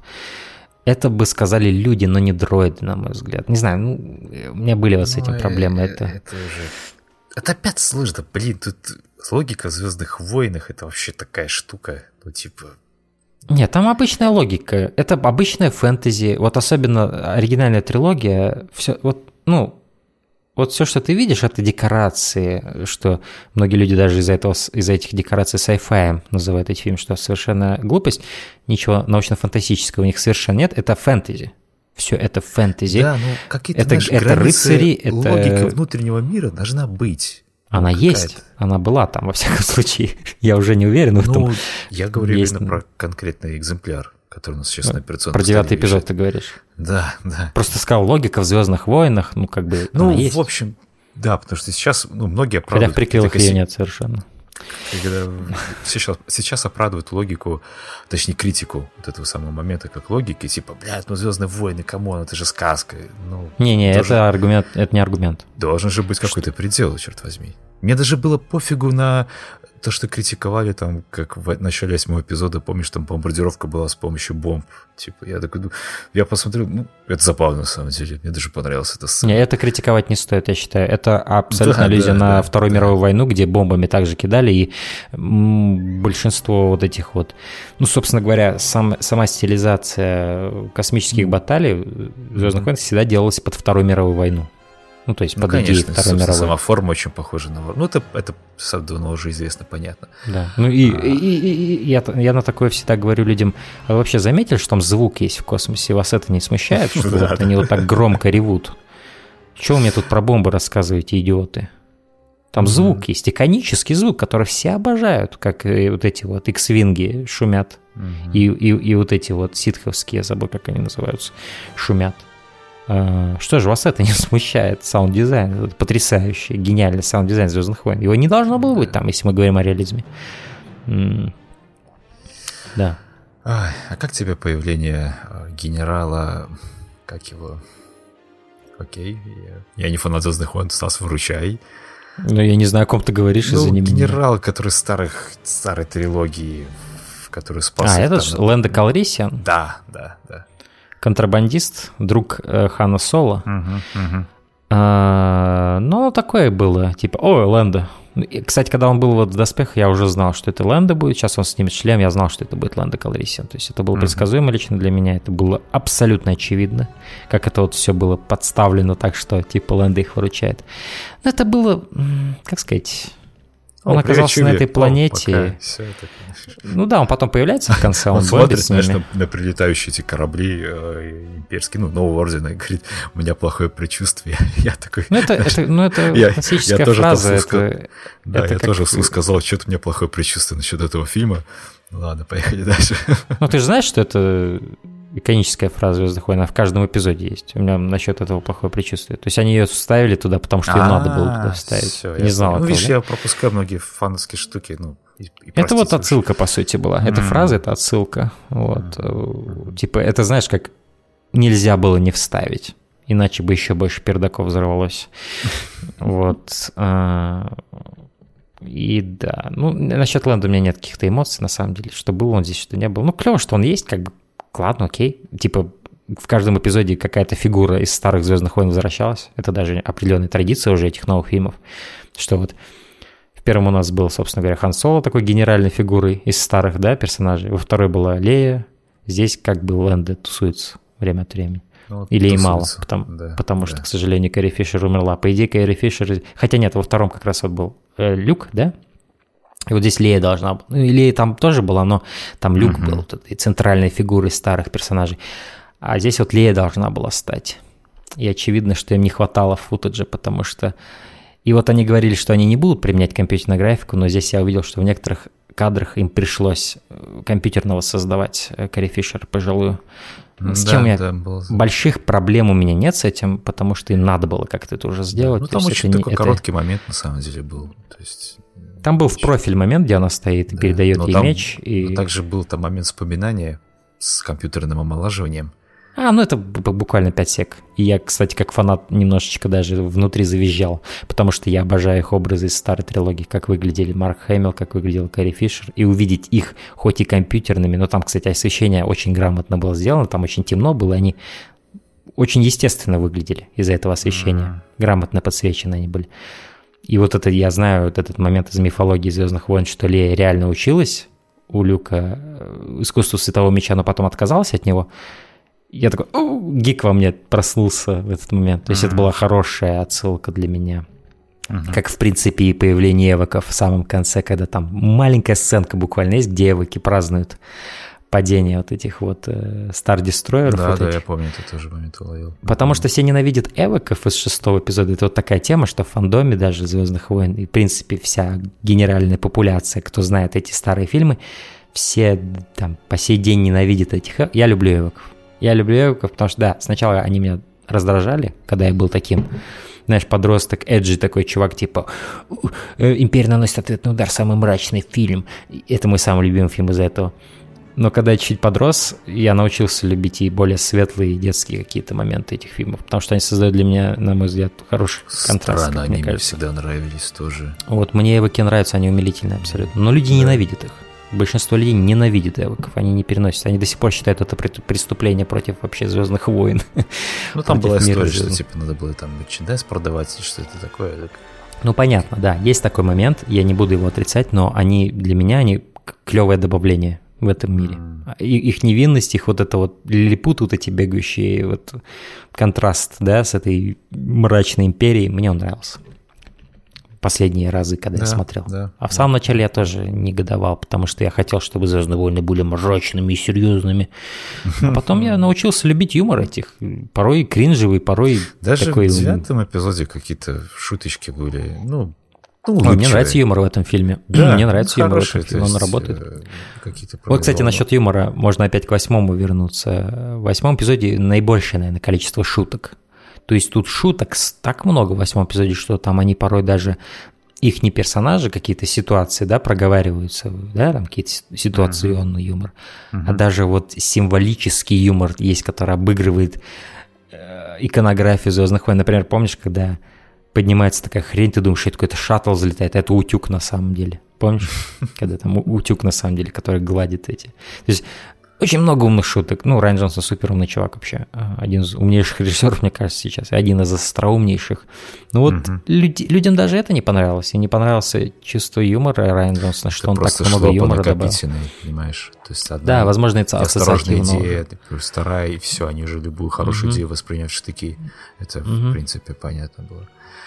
Да, но в этом фильме шутки, которые здесь были, мне понравились. В принципе, здесь не было каких-то шуток, где я совсем уж там корчился. И... То есть, например, шутка, когда... Когда Кайло Рен возвращается э, со своим этим недавно сплавленным шлемом. Типа, что вы так смотрите, типа, что насчет моего шлема? И там женщина какая-то говорит, а мне нравится шлем. Типа, ну, Потому что они его боятся там все. Мне нравятся эти шутки про Кайла Рен и про то, как он всех убивает у себя на корабле. Все его боятся из-за этого. Вот. Ну, это еще с первого эпизода, с седьмого эпизода пошло, когда он там тоже психовал с этим своим мечом. Все вокруг себя рубил. Все такие, «М-м-м». как ему сказать плохую новость? Ну, это такой вейдеровский уже юмор. Сейчас с первого самого фильма, когда Вейдер там душил людей тоже, которые с ним не соглашались. И да, ну то есть мне опять же вот продолжая идею вот этой их связи Рэй и вот это то, что как она преодолевает пространство через саму силу, да, мне очень понравился момент, когда он сорвал с нее ожерелье, то есть во время их диалога. А, Он сорвал ожерелье с нее так нагло, и потом связь разрывается, она видит себя в том месте, где она была, но уже без ожерелья. И в этом такая охрененная мистика, мне кажется, потрясающе. И таким образом он узнает, где они. Очень простой способ, но очень логичный в чем-то. Что его там сотня там экспертов анализировали за 10 минут, там проанализировали, что она с этой планеты и так далее. Потому что у него есть все ресурсы, какие ему нужны. Он может мгновенно узнавать эти вещи. Да, по сути, первые полчаса я смотрел даже с каким-то, возможно, ну, удовольствием. Как-то так было интересно, Да? приключения, то есть там быстро Первые полчаса я смеялся. Вот я лично смеялся. Потому что это настолько было очевидно, что, э, что Джей Джей Абрамс такой, окей, мне надо подготовить аудиторию к совершенно Да, другой да. истории, Он- которая сли- практически никак не относится к восьмому эпизоду, и ему надо было бы... Это вот вообще первый акт этого фильма, Очень это как сумбурный. монтаж. Очень. Это как монтаж 80-х, вот под музыку, Да, знаешь, да, да. с разными этими сценами. Только это вот целый акт Ну, тут просто этого, в короче. что с последующим началось, вот э, поэтому первые полчаса мне нравится, потому что когда, окей, они убегают от погони э, в пустыне в этой, да, и ай, когда берут Чуви э, в этот в плен, помнишь этот момент, когда как-то случайно не замечать, что Рэй отходит опять своим как и внутреннюю зону, что надо идти в ту сторону. Случайно никто не замечает про других персонажей. И тут выпиляется Чуби, его просто берут в плен, такая, типа, а, стой, руки вверх, все, взяли в плен. Как она его убивает, когда Кайло Рейн, типа, его вынуждает ее применить супер, ну, супер, якобы убивает. Да. Суперсилу, да. Потом, ай, а он оживает. Оказывается, был как что? Был другой корабль, чувак. Mm. Такой... Но это он подстроил. Кайло Рен это подстроил. А-а-а. Фактически это был его план. Я понимаю, это что его это план был его действий. план. Ну, блядь. То есть, ладно, хорошо. Почему в этом фильме никто толком не умирает, блядь? Все, блядь, как-то оживают, понимаешь? То есть раза 3-4 используя просто монтажную склейку. Это не мне кажется, это, блядь, не херовый такой перебор был. Ну, есть... как бы в, в оригинальной трилогии то же самое. Там практически, ну там никто да, не умер вот, Вот видишь персонажа. опять, вот видишь опять. ну, в оригинальной ну, трилогии ну, было то же самое. Но я люблю вот эти фильмы, понимаешь? Мне это не мешало их любить никогда, что не умер Люк, что не умер Хан Соло. А, хотя сам, что забавно, Харрисон Форд хотел, чтобы его... Что э, Харрисон Форд хотел, чтобы Хан Соло погиб. Уже, по-моему, он хотел, чтобы это уже в пятом произошло эпизоде, вот даже не в шестом. Шарил, ему, ему так и не дали умереть. Нет, там. так смотри, там в конце-то его там муруют в эту хер, в эту стенку, да, и ты только в шестом эпизоде там, если ничего не путаю да. сейчас, конечно. Да, да, да. ну, когда тебя внутри фильма просто... Стенку муруют. Да, ну, когда тебя внутри фильма Mm. Постоянно происходят эти монтажные склейки, и герои так внезапно оживают. Типа, вот у нас Чуви, а он живой, не переживает. По соседний корабль был. Не, Но не переживайте. Э, это вот лучше, это... чем если бы они сделали из этого твист. Вот меня бы больше расстроило, если бы они сделали Чуви живой в какой-нибудь момент. Нет, они тебе сразу показывают, Чуви живой, чувак. Суть да, не в этом. Знаю. А потом Суть в конце тебе показывают еще, что подруга на самом деле этого по а, с той планеты, да, которая в шлеме ходила, такая uh-huh. девушка, типа, жива, все, не переживай, uh-huh. зритель, с ней все в порядке, типа, не на что переживать. Блять, почему нет яиц у этого фильма? Вот почему нет? Почему ну, не хотите, э, почему не хотите дать не немножко сопереживать зрителю, чтобы он накалился, что, типа, блядь, убили персонажа. Да. Такой, да. Нет, смотри, он живой, ходит, единственный, нормально. И, единственные потери, которые происходят в этом фильме, это вот как по таймеру, когда собственно говоря, Палпатин их убивает на глазах Рэй в конце. И они, ты видишь, как один за другим взрываются корабли. Но да, я согласен, это, это прям как по нотам как, выглядит. Блядь, да. это, это. Не, ну это, это трэш, это трэш. Как тебе вообще вот смерть вот э, этой принцессы mm. Леи? Тебе казалось таким странным немного она просто приходит ложиться и так, фу, все. Я даже не понял. Нет, есть... во-первых, она не приходит ложиться и фу, она долгое время лежит, ее телесное тело, то есть оно остается. Ну, а, до меня только да. потом дошло, что произошло. Во время фильма я не совсем понимал, как это работает, но потом до меня дошло. То есть, типа, она, она всю свою жизненную энергию жизненную направила, энергию. Она всю свою жизненную энергию направила на Кайла Рена до того самого момента, когда они с Рэй поцелуются. То есть, когда произойдет то, что должно было произойти когда связь между ними достигнет того, чего должна она была достигнуть. Но из-за mm-hmm. трагизма этих обстоятельств она не была. Один был на светлой стороне, другой на темной стороне. И вот когда она уже видит, окей, этот момент произошел, хотя в тот момент уже Кайла был мертв, по идее, но она его своей жизненной силой, то есть ее, она джедайскую силу свою направляла на него все это время проецировал. Точно так же, как Люк проецировал себя вот в финальной битве восьмого эпизода. Он отправлял свою энергию куда-то далеко, через космос. Кстати, вот чуть-чуть на этом остановимся моменте. Ты сказал, что тебе не понравилось, как Люк умер. Это один из моих любимых моментов восьмого эпизода, как Люк умер. Uh-huh. Это именно то, что он не пришел туда драться физическим своим телом с Кайло uh-huh. Реном, а то, что он этого щенка а просто... Типа. Он просто его, как вот реально, вот как старик мудрый, просто объебал. Когда особенно мне нравится сцена, когда все эти шагоходы бомбят его бесконечно. А потом он просто так хоп, так пылинку yeah, с троллингом. И в конце, когда он растворяется в силе, когда он все свои силы отдал, он иссякает, по сути, в конце. Mm-hmm. Ну, это именно это происходит. Он, это, получается, определенный акт самоубийства был, но во благо, чтобы сопротивление могло уйти. Э, вот. И он, э, он, он, то есть в этом клевая его арка в восьмом эпизоде. Он всю дорогу говорит, мне насрать на джедаев и так далее, да? Я такой изгой и отшельник. отвалить от меня. Но. И в конце он совершает супергероический поступок. По Я понимаю, это клево, но мне не совсем нравится идея транслирования mm. силы вот просто вот так вот, как она должна быть. Ну, то есть, типа, я направляю всю свою жизнь энергию туда-то, туда-то. Почему? Есть, не знаю, это как-то размывается, все какие-то границы не становятся Что размывается? Он мега-магистр, который может такие вещи невероятно удивительные делать. Что в этом плохого, я не пойму. Почему да. все должно убираться в то, что я могу сдвинуть э, вот этот предмет перед собой и все? Ну, то есть, раз нельзя фантазировать дальше немножко этого? Что может творить сила? Мы же даже не знаем, что такое сила. Она довольно абстрактное само по себе понятие. Ладно, anyway. Я спорю с фанатом Звездных войн, это бесполезно для меня сейчас. Ну, почему бесполезно? Приведи довод, переубеди меня, если сможешь. Почему нет? Сила абстрактная, видишь, как я могу тебя переубедить? Это, это, это, что... Ну, сила это, оно же так и есть. Когда Джордж Лукас попытался ее научить в приквелах и начал медихлорианы свои, ну, мы а, все знаем, как помню, это кончилось. Помню, да. Ну, да. Он, он и пытался ее научить, что есть какие-то медихлорианы в крови. Это все убило всю идею силы, всю ее магию, всю ее непостижимость. Это же была ее одна из, ну, это, это же одна из самых ее приятных и интересных черт силы, что она непостижима, что мы обычные люди, мы не можем ее понять. Так же, как и жизнь, по сути, как существование, бытие Просто мы не можем понять. Я понимаю, но, понимаешь, в девятом эпизоде, то есть э, Лея, принцесса Лея дает всю свою силу.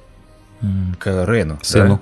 Да? да. сыну своему. И это понятно, угу. что она дает жизни как бы кому-то. Это очень клевый материнский это, момент. Это клево, но послушай, но Люк Скайуокер, он просто транслировал себя просто на расстоянии. Ну, то есть угу. там нет было коннекта с каким-то другим человеком. Стримил. Ну, типа, да. Стримил себя. Просто там даже... Ладно, можно подумать, что он тоже, типа, на Кайла Рена как-то там взаимодействовал, типа, да, там... Ну, так он же делал... Ну, да, но он делал это, но помо... это помогая, опять же, людям. там построен, он просто исчезает потому что ну, не, смысле... он просто применил такой трюк, типа, я исчез, ну, все. Но он применил трюк ради чего? Я понимаю, но ты понимаешь, чувствуешь Помочь разницу, друзьям. что отдать свою силу как-то кому-то человеку и просто чуть проецировать себя, и ты... А при том, что сила разность, мне кажется, как-то у Люка Скайуокера сила будет поболее, чем у принцессы. Хотя, ну, извини меня, проецирую себя через космос, блядь, на планету, которая хуй знает где находится. Это вообще мега круто, на мой Ладно, взгляд. В общем, важно. И там была очень трогательная сцена, где он попрощался со своей сестрой. Помнишь? Своей проекции этой. Подошел к ней, попрощался, поцеловал ее в лобик. И там еще была клевая деталь того, что он проецировал себя версии тех времен, когда он пытался убить Кайла Рена. Ну, то есть он там моложе.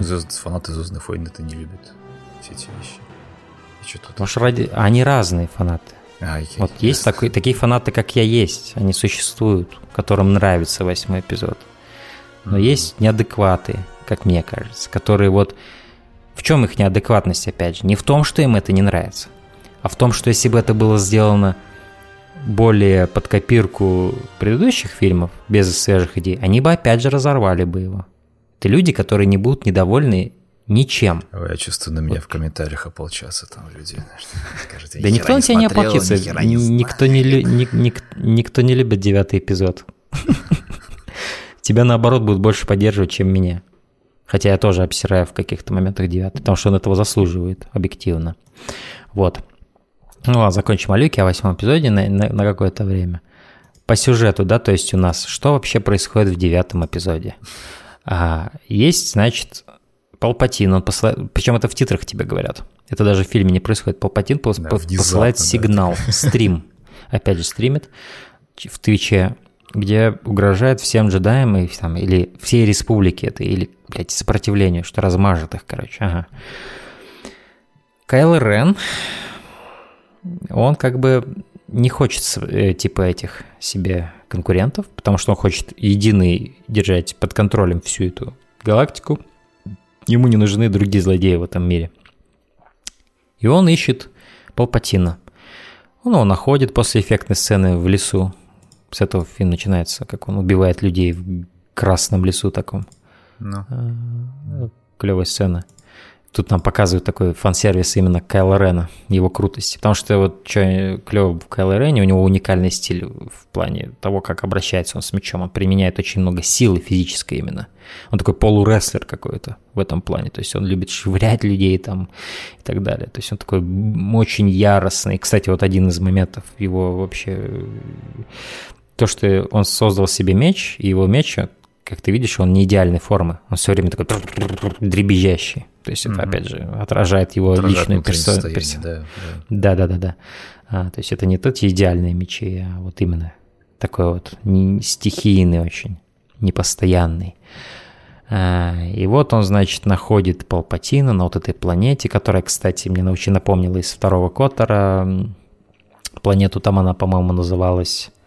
Черт, я забыл, как она называлась. Но там суть такая же была. Планета ситхов – ну. Только там это была не планета, а астероид, э, где была Академия ситхов. Такое супер зловещее место. Все скалистое очень. Это похоже на это. Там постоянно молнии хуярят.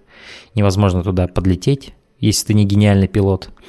Вот. Э, по сути, это же планета, только здесь она как-то по-другому называется. Я, к сожалению, уже забыл ее название. И здесь вот у нас Сидиус, значит. И это еще в книгах было, что Сидиус на самом деле не, умер, не умер в шестом эпизоде, а... но только там это по-другому было. Там было то, что его физическое тело, оно уничтожено было, да, Вейдером, mm-hmm. когда он его скинул в эту шахту.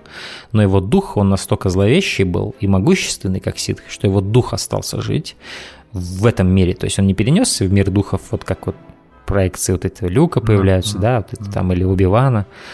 А он именно дух, который еще мог это как Саурон, короче, во «Властелине колец». Вот, то есть это такая вот, ну, опять же, фэнтези, что там, что там. А, похожие концепты, в общем, применяются.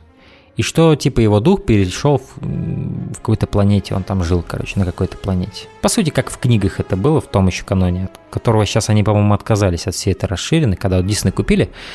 Один еще из скандалов был, гиков, кто книги любил по «Звездным войнам», у них бомбануло вообще жестко, когда Дисней говорят, это все теперь не канон, друзья. канон только фильмы, которые Лукас снимал, и там Ирвин Кершнер, и вот третий, я все время забываю, кто снял.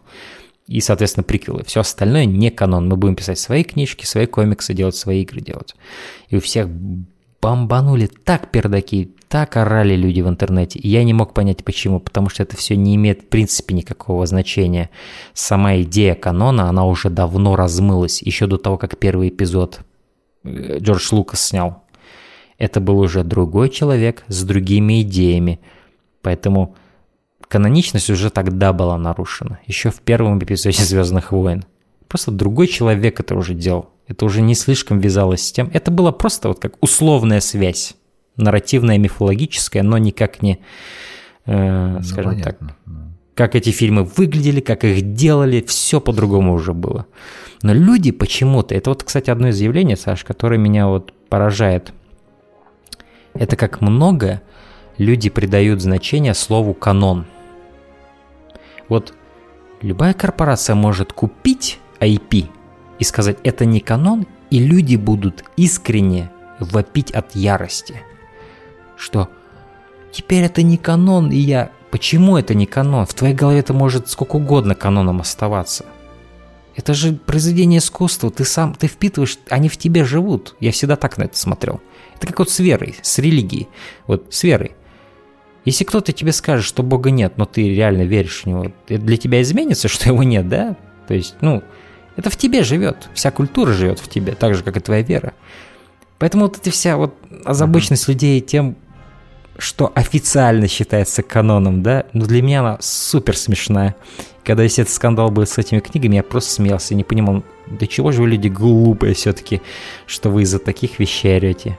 Вы должны же понимать, как бизнес работает. Естественно, Дисней отказался от всего этого. Это было правильнейшее решение, потому что они хотели сбросить весь этот груз – Конечно. и начать делать новые вещи, креативно не сдерживаемые ничем. Вот. Что иронично, конечно, седьмой эпизод был не супер креативным с точки зрения сюжета.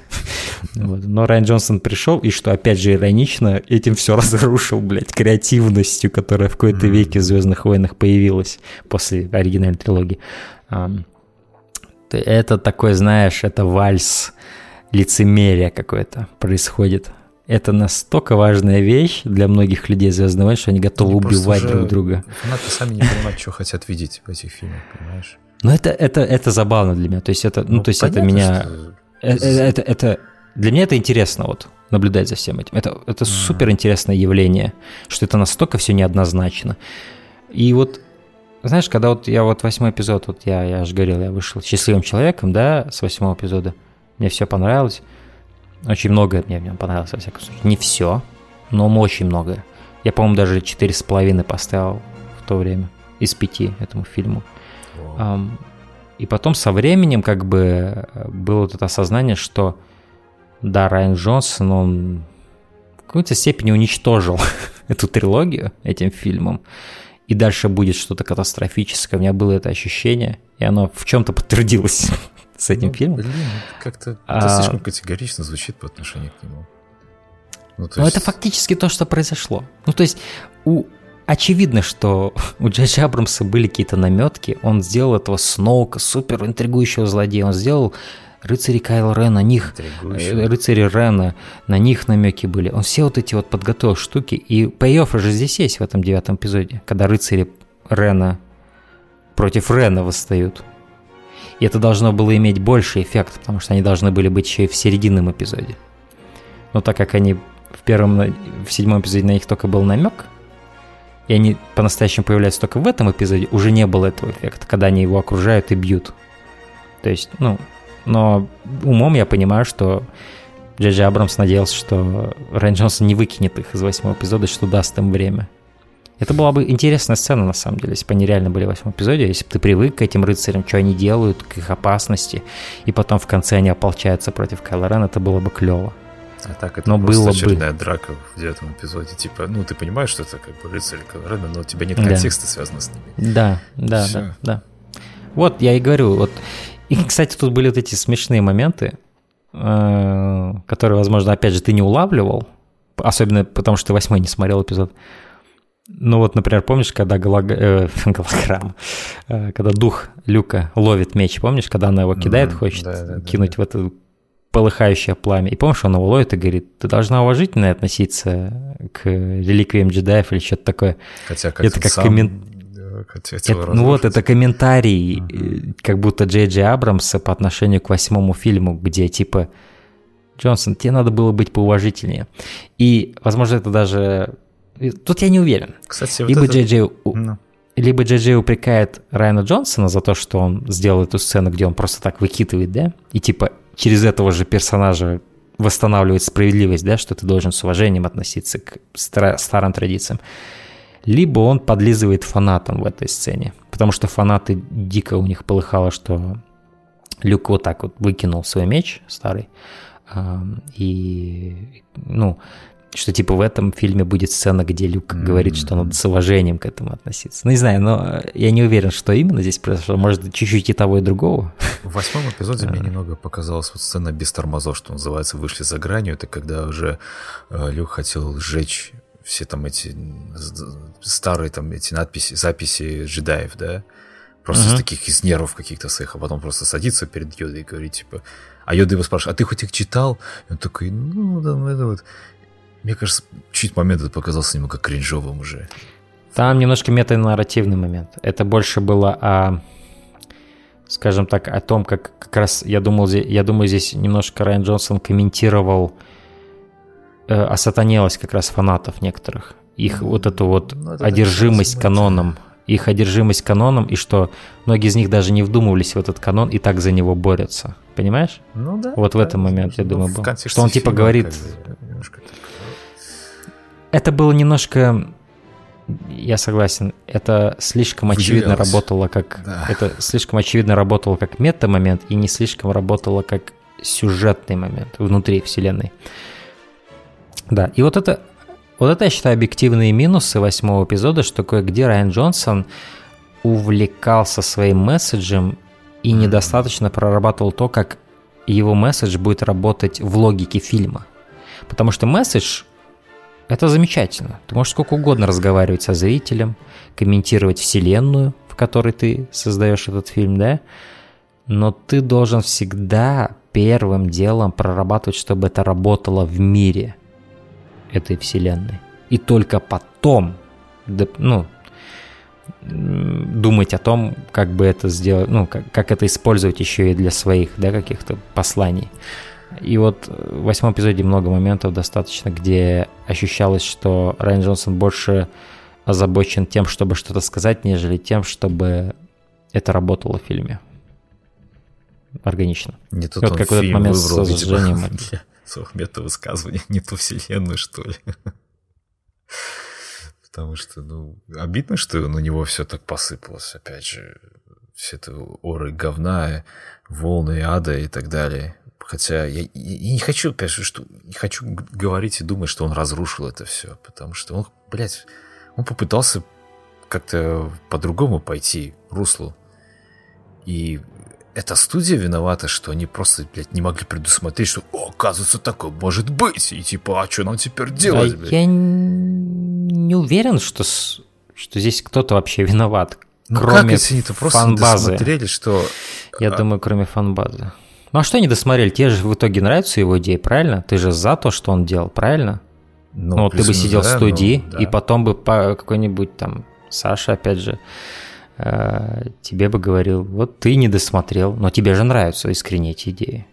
Что ты не досмотрел-то в итоге? Ну, то есть я как раз против того, чтобы что-то досматривать и чтобы постоянно думать о том, что понравится фанатам. Я как раз им не и нравится, что восьмой эпизод такой смелый. Ну, я это тоже, не Марвел, да. это не Марвел конвейер. Но мне- Этот вот фильм пошел на риски. К тому я и говорю, фильм пошел что студия просто разрушила а, всю трилогию сама своим отношением после вот этого восьмого эпизода, как все получилось, что они такие типа, бля, То есть ты имеешь в виду, что они должны были скорее поддержать смелость восьмого эпизода в девятом, ну, и да? сделать каким-то прод- продолжить смелым, эту линию. смелым каким-то девятым эпизод. Ну ты посмотри на девятый мгм. эпизод, там смелости нет вообще. Не, здесь они, они полностью задний ход Это дают. пресная Вот полностью. пустышка для меня. Это, конечно, категорично Мгм. звучит, но Мгм. так оно есть. Знаешь, я даже... Не, я, ожи- по- я понимаю. Я даже ожидал, что, возможно, Рэй перейдет полностью на темную сторону, понимаешь, и получится такой реверс. Типа Кайла Рен. Не, ну это вот как раз было бы, наверное, смело, но глупо. Ну, блядь, Ну, это то было, есть мне это было кажется, бы лучше, чем то, что мы получили в конце. Прости, Нет, пожалуйста. это не было бы лучше. Не ну какой знаю. в этом был бы смысл? Ты А какой следишь за героем, чтобы потом он стал злодеем? Как, какой смысл? Она, она, она герой, она сделала Ой, свое блядь, дело, это она убила злодея. было, Стас, ну come on, блядь. Ну, то есть, смотрите, Ну, в смысле, но э, тропы они для чего? Почему они су- существуют? Потому что они работают. Если мы все время будем субверсивны и творить просто ради твистов всякую хрень, кому это нужно будет? Вот зачем тебе... я не говорю, вот что... вдумайся, зачем тебе Рэй злодей в конце? Какой в этом смысл? Что в Нет, этом ну чтобы хотя бы какой-то момент она типа перешла на темную сторону, а после понятно, что это сказка и так далее, как бы пожертвовала собой и типа Ну, К третьему эпизоду это уже поздновато, мне кажется. Уже к третьему завершающему. Тут уже как бы, ну, это третий акт. Это, ну, ну, тут металась бы она, я бы не знаю, чтобы к чему бы Она так весь фильм хорошему. метается. Она весь фильм метается, она ничему не приметается. Она ищет, это поиск ее. Ай, Это ее, это путь персонажа. Она не может все время быть компетентной. Кстати, она слишком много компетентная. Это тоже была, кстати, поинт критики еще с седьмого эпизода, что она и вспомнили, вырыли, вырыли, вырыли из древних раскопок, блядь, египетских термин, который миллион лет никто не использовал, Мэри Сью, как раз-таки после седьмого эпизода. Да-да-да-да-да. И все начали, все дебилоиды интернетные, которые ничего кроме этого слова не знают, начали спамить эти Мэри Сью, Мэри Сью, Мэри Сью, Мэри Сью. Это вся их критика была этого фильма. Они больше ничего не могли выдать из себя креативно. Вот это все долбили по клавише эти слова, Мэри Сью. Сильно меня тошнить от этого начало со временем. Вот. Ну, знаешь, в, В- этом есть доля правды, Да, конечно это же. объективно. Она мега компетентна. И у тебя А. тогда, это, блядь, простые законы драматургии. Если у тебя герой без недостатков, явных, видимых, тебе не хочется за него сопереживать. Потому вот девятому эпизоду вот все ее поиски для меня, они вообще не, не имели никакого смысла. Но у нее есть провалы в каждом из эпизодов. У нее есть провалы, несмотря на ее мэрисюшность, у нее есть провал. Когда Ну, она, опять провал, же, ну, как она думает, ну- убивает Чуи из-за своей импульсивности, они есть. Есть драматургические моменты. здесь. Я не верил в это вообще ничему. Вот, простите. Ну, не верю, понятно. Вот. То есть это не работает. А уж тем более, когда Чуви живой, и все персонажи так быстро впадают в драму, когда кто-то погибает, но эти все персонажи потом оживают, и ты понимаешь, что вообще нет как бы какого-то поинта, чтобы кому-то сопереживать в этом фильме. Потому что все здесь очень удобно. Очень ну, удобно, в том все предметы суть находятся в нужных... Суть-то смерти Чуи была не в смерти Чуи, ну вообще не в этом. То есть там поинт был в том, чтобы сделать ее более неуравновешенной чтобы она себя самобичеванием, во-первых, начала заниматься, да, и чтобы она более стала мстительной Я это по отношению к Палпатину. это это девайс, скорее для ее другой динамики. Но если бы То есть тут, действительно ну, Чубаку... ставки не было, я хочу сказать. Но если бы действительно да. Чубака погиб, вот такой вот положение, угу. вот она, она виновата, по сути, в его гибели, да, плюс-минус. Вот это уже отправная точка, ее ну, сопереживание к ней, ее метание каких-то. Угу. А когда нет... Согласен, это могло бы сыграть. А когда нет Я предмета, нет предмета, все хорошо, все живы. Как, mm-hmm. как смысл мне ей сопереживать-то? Она просто... Опять же, я говорю, не в этом был немножко смысл смерти. Я понимаю, я что понимаю, могло быть дополнительное смысл качество. был, но не реализован, но Стас, понимаешь? В этом вся проблема. Да нет, реализован как раз-таки. Она не отправляется, сломя голову, мстить. В этом смысл. Но если... Ну ты вместе с ней, ты вместе с ней мстить не идешь, понимаешь? Ты просто, типа, о, окей. А, ты сейчас вот это хочешь? А, ну, окей, ладно, понимаешь? Вот, вот так вот ну, это фильм. Но она там сила не только за Чуи, вот опять же, ты смотри, момент, как у тебя пока был, который вот э, с mm. роботами, помнишь, с этими дроидами, что типа ты мой лучший друг и так далее, когда этому... Да. Mm-hmm. Как же этого золотистого робота? Трипи... Трипи... C-3PO. вот. Ему стирают память, да, и он не помнит да. RD2. Ну это, блядь, я даже сам да. как бы не фанат, но я понял важность этого момента для фанатского сообщества, mm-hmm. потому что, ну, извините меня. Как бы, а потом она вернулась, а да, потом я понимаю, чем ты. Все и работает. все ставки слетают. Ты так, я, я прям съехал в кресло, я думаю, блядь, что вы творите с этим фильмом? Кому вы пытаетесь То есть вы угодить? не до конца как будто некоторые идеи, да, дорабатываются. То есть они как будто, а, а нет, мы не ну, пойдем. Ну, если мы помнишь, мы с тобой Джокер критиковали за это, за несмелость абсолютно, то здесь это просто вот люди с дрожащими руками, понимаешь, они печатали сценарий, это типа, а это не вызовет ли случайно, как в восьмом эпизоде был? Нет, в основном, в основном это делал, я думаю, Джей Джей Абрамс и еще какой-нибудь один человек. Да, там в титрах указан еще один. Это было не с дрожащими, это было экспертными руками сделано, но Очень с не самыми лучшими мотивациями, да. С мотивациями сейфово закончить э, всю эту трилогию и кое-где назад педали крутили меня капитально. ощущение, что должен да. быть еще вот как будто знаешь, какой-то следующий фильм. Вот, я понимаю, что все типа закончилось, но вот по эмоциям это как будто не знаю, это у меня не финал. в конце, когда она на две вот этих солнца и Татуина смотрит, все это мега точка жирнейшая, я понимаю, блядь, но я имею в виду размером с третью звезду смерти. Окей, Эмоционально тоже? Не знаю, нет, нет, для меня нет. А что ты там не увидел, какого разрешения, на какой конфликт?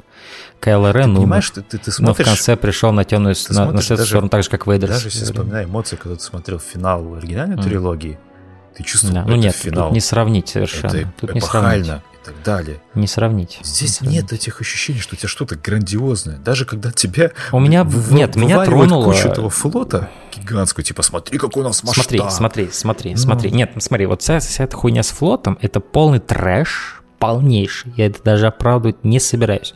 Во-первых, от когда, блядь, откуда ресурсы? Ну окей, хорошо. Mm. Возможно, они в какой-нибудь новелизации объяснят все это, да? Джей Абрамс не мог все это воткнуть в фильм. Фильм и так супер долгий, сколько он идет? Два часа с лишним, да? Я бы не хотел, чтобы этот фильм три часа шел ни в коем случае. Окей, возможно, у них есть объяснение, почему у Палпатина есть секретный флот, такой же, как в шестом эпизоде, те же самые дизайны, миллион кораблей. Блять, нелепо вообще выглядит. Ну, то есть красиво выглядит, но нелепо с точки зрения сюжета и смысла. Окей, возможно, вы можете даже это объяснить. Но вот это вот, когда битва происходит на Дрей, да, и все это совершенно точная копия, когда, собственно говоря, Сидиус переманил на свою сторону Люка и говорит, что смотри, твоих друзей вот убивают, он в окно ему показывал. Та же самая сцена буквально происходит и в этом фильме, где он так... И я понимаю, что это можно оправдать тем, что это как типа, ну, как поэзия, да, они повторяют друг друга эти вещи, цикл ошибок и вот этих вот вещей, тот же сам Dark Souls, блядь, Цик цикличность, окей, Хорошо, но с точки зрения вот что я смотрел в кино, и вот все сюжетные линии, которые здесь происходят, мне не было никакого дела, потому что это было слишком все знакомо и слишком избито, когда вот они воевали над сцены, до которой меня было какое-то дело хотя бы, где вот Рэй и Кайл Рен, да, там мне было интересно, там был мой инвестмент эмоциональный. То, что они вот над верхом, вот эти над ними вот эти вот кружили и взрывались там, и вот этот все, по, по там ведет свою эту а, горстку против огромной флотилии, да, mm-hmm. окей. Мне никакого до этого дела не было, это полнейший трэш, все это. Эм, эти вот э, лошади, которые, на которых они скакали потом по, по, по кораблю. Ну, в этом есть что-то прикольное, кстати, да. с визуальной точки зрения. Но, опять же, никакого дела до, меня, до всего этого дерьма. Я это шлак, это, капита... это капитальный шлак был. Это капитальный шлак был. Но, кстати, ну, к сожалению, шлак был и снизу, где был Палпатин, а, где уже начинались реально аниме-диалоги. Что твоя мощь по сравнению с моей мощью? И он на нее напускает эти, значит, молнии, она двумя световыми мечами их отражает и кричит, и... Это был шлак. Тут вот реально... Тут... Плохо. Сказать, это было сделано плохо. Это просто Это был трэш. Плохо. Это да. настоящий трэш был. Вот. Но. Здесь есть но. Это как раз вот сцены уже после смерти Сидиуса между Рэй и Кайло. Возможно, тебе было насрать на этих персонажей все эти фильмы, и ты ничего не почувствовал. Я почувствовал, меня тронуло, когда они наконец обнялись, и когда... То есть, я не знаю, я с этими персонажами с 2015 года, я сопереживал им, они мне нравились всегда. Эм, и здесь, когда они обнов... и когда они в конце поцеловались, я прям охуел. Я реально охуел, потому что этого я не ожидал, честно говоря. Но потом я понял, ну, в принципе, да, потому что связь между ними я ощущал уже в восьмом эпизоде. Было что-то странное между ними, что-то более... То есть они были врагами номинально, но в том, как они смотрели друг на друга вот в этих своих сеансах скайпа, как я это называл, а, было в этом что-то, что уже тогда, возможно, даже в подкасте в Cinemaniacs я что-то подобное говорю, что да, что-то между ними ощущается такое, какая-то вот такая связь интересная.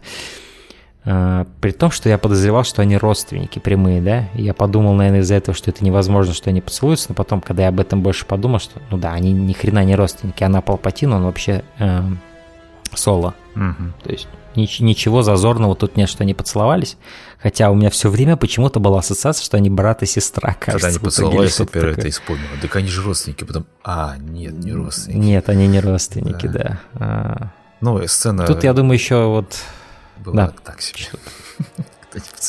Не, знаешь, на самом деле... Не знаю, мне очень понравилось. Было интересно смотреть. Кайлоран впервые за все три фильма, блядь, улыбнулся. Меня это тронуло. А, за весь фильм мне было интересно смотреть за несколькими персонажами. Это за Кайла Рейном. Mm. Вот. Я считаю, Адам Драйвер это наравне с Робертом Паттинсоном великолепнейший да. перспективный молодой актер, который все да. еще впереди будет. Они очень большие молодцы. Да. И вот его да. последние эмоции, когда он ее обнял, да, в конце, uh-huh. и мы видим вот его переживания на лице. Вот это единственный чуть не момент в фильме, когда вот я поверил в актерскую игру этих персонажей. Я такой... А, подожди, а да. а, когда он видит фантом своего отца, ну, да, да, Соло, да, да. Ну, вот здесь, выбрасывает меч, когда кульминация какая-то, вот я прям такой, да, вот угу. Адам Драйвер могешь, ты прям вот молодец. Да. Но, да. блядь, то есть... Не знаю, мне нравится Дейзи Зал смеялся, мне очень нравится, же, как она я вместе с ним, потому что у нас никто в зале не смеялся. Нет, вот смотри. В зале было до хера людей, я на IMAX пришел, а никто не смеялся. умирает, типа умерла даже. Он отдает ей свою да. силу. Она целуется, и он так резко сам опрокидывается. Брык, умер. Да. Я понимаю, визуально, возможно, да, у меня были насчет этого Это мысли, очень что типа сделано. она умерла, потом она восстала, потом он умер. Но идейно мне нравится то, что здесь произошло. То, что у них был вот этот меньше минуты счастья между друг другом. Там, да, по сути, вот этот их поцелуй, смысл... это вся их, весь их, все их будущее, которое могло бы быть. Оно пролетело в одном поцелуе, и потом он умирает. А, то есть, понимаешь, в чем дело? Он ее спасает, он делает то же самое, что она сделала с ним до этого. То есть он применяет силу, чтобы восстановить ее, вернуть ей жизнь, по сути. И ты как бы, о, ты вспоминаешь это, о, и она вернулась, и они целуются, и ты а, заебись, ты, ты уже ликуешь. Хотя до этого ты думал, что Рэй умерла. Кстати, там охрененно долгий момент, когда он ее трясет, и она мертвая долгое время. Мне вот это понравилось, что они оттягивают это. Хорошо сделано. А, я прям поверил, она мертвой выглядела.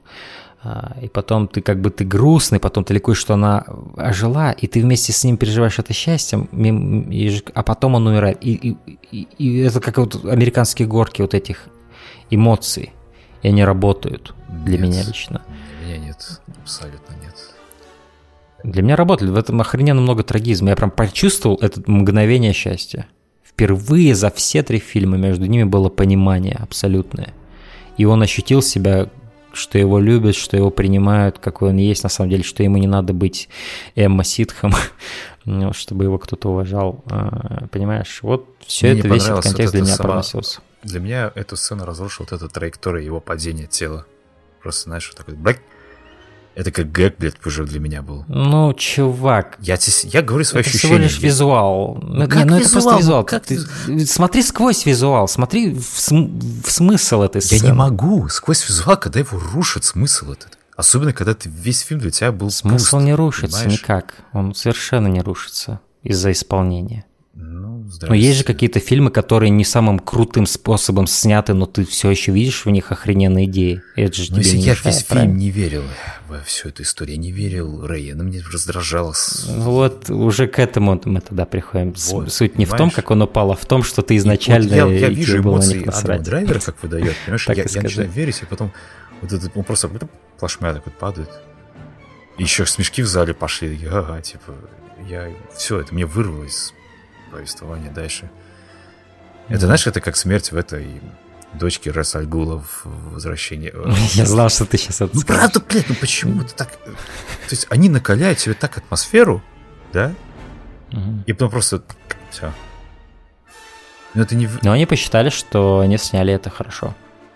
Ну я... Я просто говорю свое мнение. Вот я могу так это оправдать. Почему? Потому что они посчитали, что у них все получилось. Я ж не буду, как кое-кто там говорить, обзываться на, на киноделов там нехорошими словами. Я просто говорю свои эмоции, как у меня были. Мне их не было, к Ну, сожалению. ты просто спрашиваешь, я тебе говорю. Вот Да, я думаю Да, поэтому. ну, не знаю. Потому что они посчитали, что у них хорошо все вышло. Я согласен, что это может быть не безупречно было сделано, но для меня никоим образом его падение, возможно, не самое поэтичное и ловкое на свете, а, не, не разрушило смысл этой сцены. Смысл ее для меня совершенно остался неприкасаемым. Все это очень притянуто, честно. Смысл, смысл к исполнению всех этих вот замыслов, как они были показаны в фильме. Вот в чем проблема. Ну, Ты понимаешь, номинально как бы это клево. Вот то, что сейчас ты говоришь, вот эти смыслы, они клевые, да? Но это фактически то, что происходило в этих фильмах, Ну, я ничего не испол- Исполнение этих смыслов, оно никак не цепляло вообще. Вот в чем моя проблема с этим фильмом. Я не был с этим фильмом. Для меня он просто шел, и я Ну, это да. я мне было понял. очень больно его смотреть в какие-то моменты. Ну, на тот момент ты еще, когда это смотрел, опять же, ты не смотрел восьмой эпизод. Ну, то есть, ты не видел то, что там происходило между Может, Рэй и Кайло Реном. Так. ну, Ты не обладал контекстом ценным для этой сцены. Возможно, для тебя поэтому она и покалечена была, эта сцена. наверное. Что Я у тебя не, было знаю. основы для... Ну да, это все предположение. Мы никогда уже не узнаем этого, наверное. Эм, Ну, просто смотря восьмой эпизод, я тоже не испытывал какой-то эмоциональный катарсис этих персонажей. Все вот это, ну, не знаю. Ну, окей.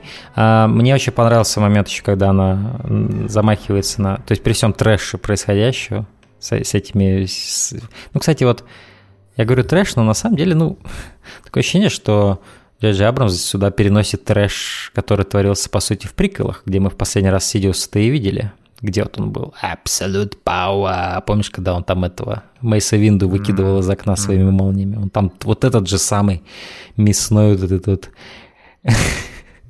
а, Сидиус был, он тот же сам, который здесь есть. То есть это этот чувак, помешанный на силе, полностью прогнивший вот, э, во тьме. А, И вот этот момент, в общем, когда она замахивается на него, и он уже такой... Ты заметил, кстати, какое у него лицо, как будто он сейчас кончит?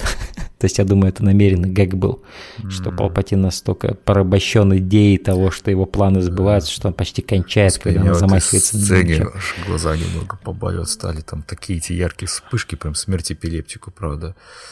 Там постоянно эти молнии бьют у него, где он там сидит, да, в этой вот как-то пещере. Мне понравилось, что это помещение плохо освещено, потому что часто в кино э, оператор и тот, кто сет-дизайном занимался и так далее, атмосферой там, они, они чувствуют нужду все осветить, чтобы ты каждую деталь видел. Мне нравится, насколько вот темное это помещение, что они, блядь, в какой-то реально вот таком месте, где как будто никто и не должен видеть, что происходит. Потому что сам Сидиус, по-моему, там вообще слепой э, в этих сценах.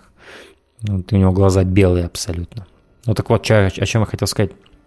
Когда она замахивается и как бы меч передает Кайл Рену. Это был охуенный момент, не знаю, мне очень понравилось. То есть они, она использует эту силу, их коннекшена, для того, чтобы помочь ему, и дает ему меч Люка. Вот. И сама остается с мечом, с мечом Леи. Тут много интересного символизма, на самом деле. Интересного вот интересных таких э, параллелей с предыдущими фильмами, кроме вот этих очевидных фан-сервисных моментов. Много из того, о чем я могу, вот, например, подумать впоследствии. А, это было умно. А, это было интересно. С точки зрения того, как он обыгрывает, опять же, иконографию, определенные символы предыдущих фильмов. Вот. И вот этот момент с мечом это как последнее, п- последнее воплощение этой идеи их связи, когда она ему помогает и дает ему меч, и он начинает их всех рубить там, этих рыцарей Рен. Вот, это было здорово, на мой взгляд. Ну, из другого, вот что ты можешь вспомнить по фильму, что тебе бы запомнилось, как что-то плохое или хорошее? В этом все проблемы. Что мне сложно Не можешь ничего вспомнить. с этого фильма. Мне понравилась планета, где проходил этот фестиваль какой-то. Там была Мгм. какая-то массовка и контраст такой интересный по цветам. Вот. Мгм. Что там еще такое интересное Мне, было? кстати, фильм хорошо запомнился, потому что, мне кажется, из-за визуала. Мне понравилось, в принципе, вот где они дрались с этими волнами. Очень было клево. Вообще волны очень М. красиво нарисовали. Прям супер. Да. Да, да, да. Ну, там и настоящие волны были, непосредственно, где вот клоусапы их, Ну, где вот, ну, понятное дело, конечно. настоящая вода там Ну, плескается. Именно сочетание, да. Физический CGI, момент, физический момент не, не Да, утрачивался. Да, CGI и, собственно, физического момента. Это было тоже очень здорово сделано. Но опять же, ну, технически, бля, это просто великолепная работа. То есть, как все снято, опять же, мне нравится, как же Абрамс работает с камерой. Он очень так тоже искусно, из сцены в сцену он так вот перетекает. Это еще было в Стартреках Мне особенно, особенно я бы отметил то, как он не чурается порой камеру так быстро крутить, что Да, да, да. между есть- двумя кадрами, то есть там даже размывается движение, он настолько быстро ей иногда вертит, что это, ну, это столько энергии придает Очень То есть ты ощущаешь высокая, да. динамику. Особенно Да, в да, первой да, да, половине фильма, я помню, что там вот еще плюс монтаж вот этот, что ты даже немножко теряешься, типа, бля, что происходит? Вот. Не, ну да, там, блядь, я же говорю, по сути, ты наблюдаешь... По сути, ты наблюдаешь это вот... То есть, здесь же есть сцена, где Кайло Рену вот собирают его шлем. Вот эти вот рыцари Рен. Или кто там, я не знаю, сварщики их местные. Сварщики, Рен, да. Сва- сварщики Рен собирают ему шлем. Это и есть первый акт. По сути, вот А- Абрамс такой, окей, что у меня после Руина Джонсона осталось? Так, вот эти вот куски. Там, кстати, тоже же это один из символов был, что Кайло Рен разруши- разрушает свой шлем буквально в начале фильма. Это вот, ну, Райан Джонсон много наглого символизма засунул, конечно, в этот фильм. То есть я бы не стал только хвалить его. Там он... Определенные вещи он далеко зашел в плане символизма. И вот там есть много наглого уничтожения того, что подготавливал Джей Абрамс. Много наглого. Это наглый фильм. И, и- и где-то это плюс, где-то это минус для этого фильма. И вот, да, была эта сцена, где, значит, Кайло Рен уничтожает свой шлем, короче. А, Джей Джей Абрамс буквально в этом фильме собирает этот шлем, как вот, знаешь, как вот... То есть вот, ну, это, по сути, аналогичный символизм идет. А, Как вот Люк выкидывал этот меч, да, в начале предыдущего фильма, типа, а, нахуй вашу ностальгию. также и здесь Джей Абрамс говорит, нет, не нахуй нашу ностальгию, я соберу то, что ты разрушил. Этот шлем – это тоже определенный комментарий внутри серии.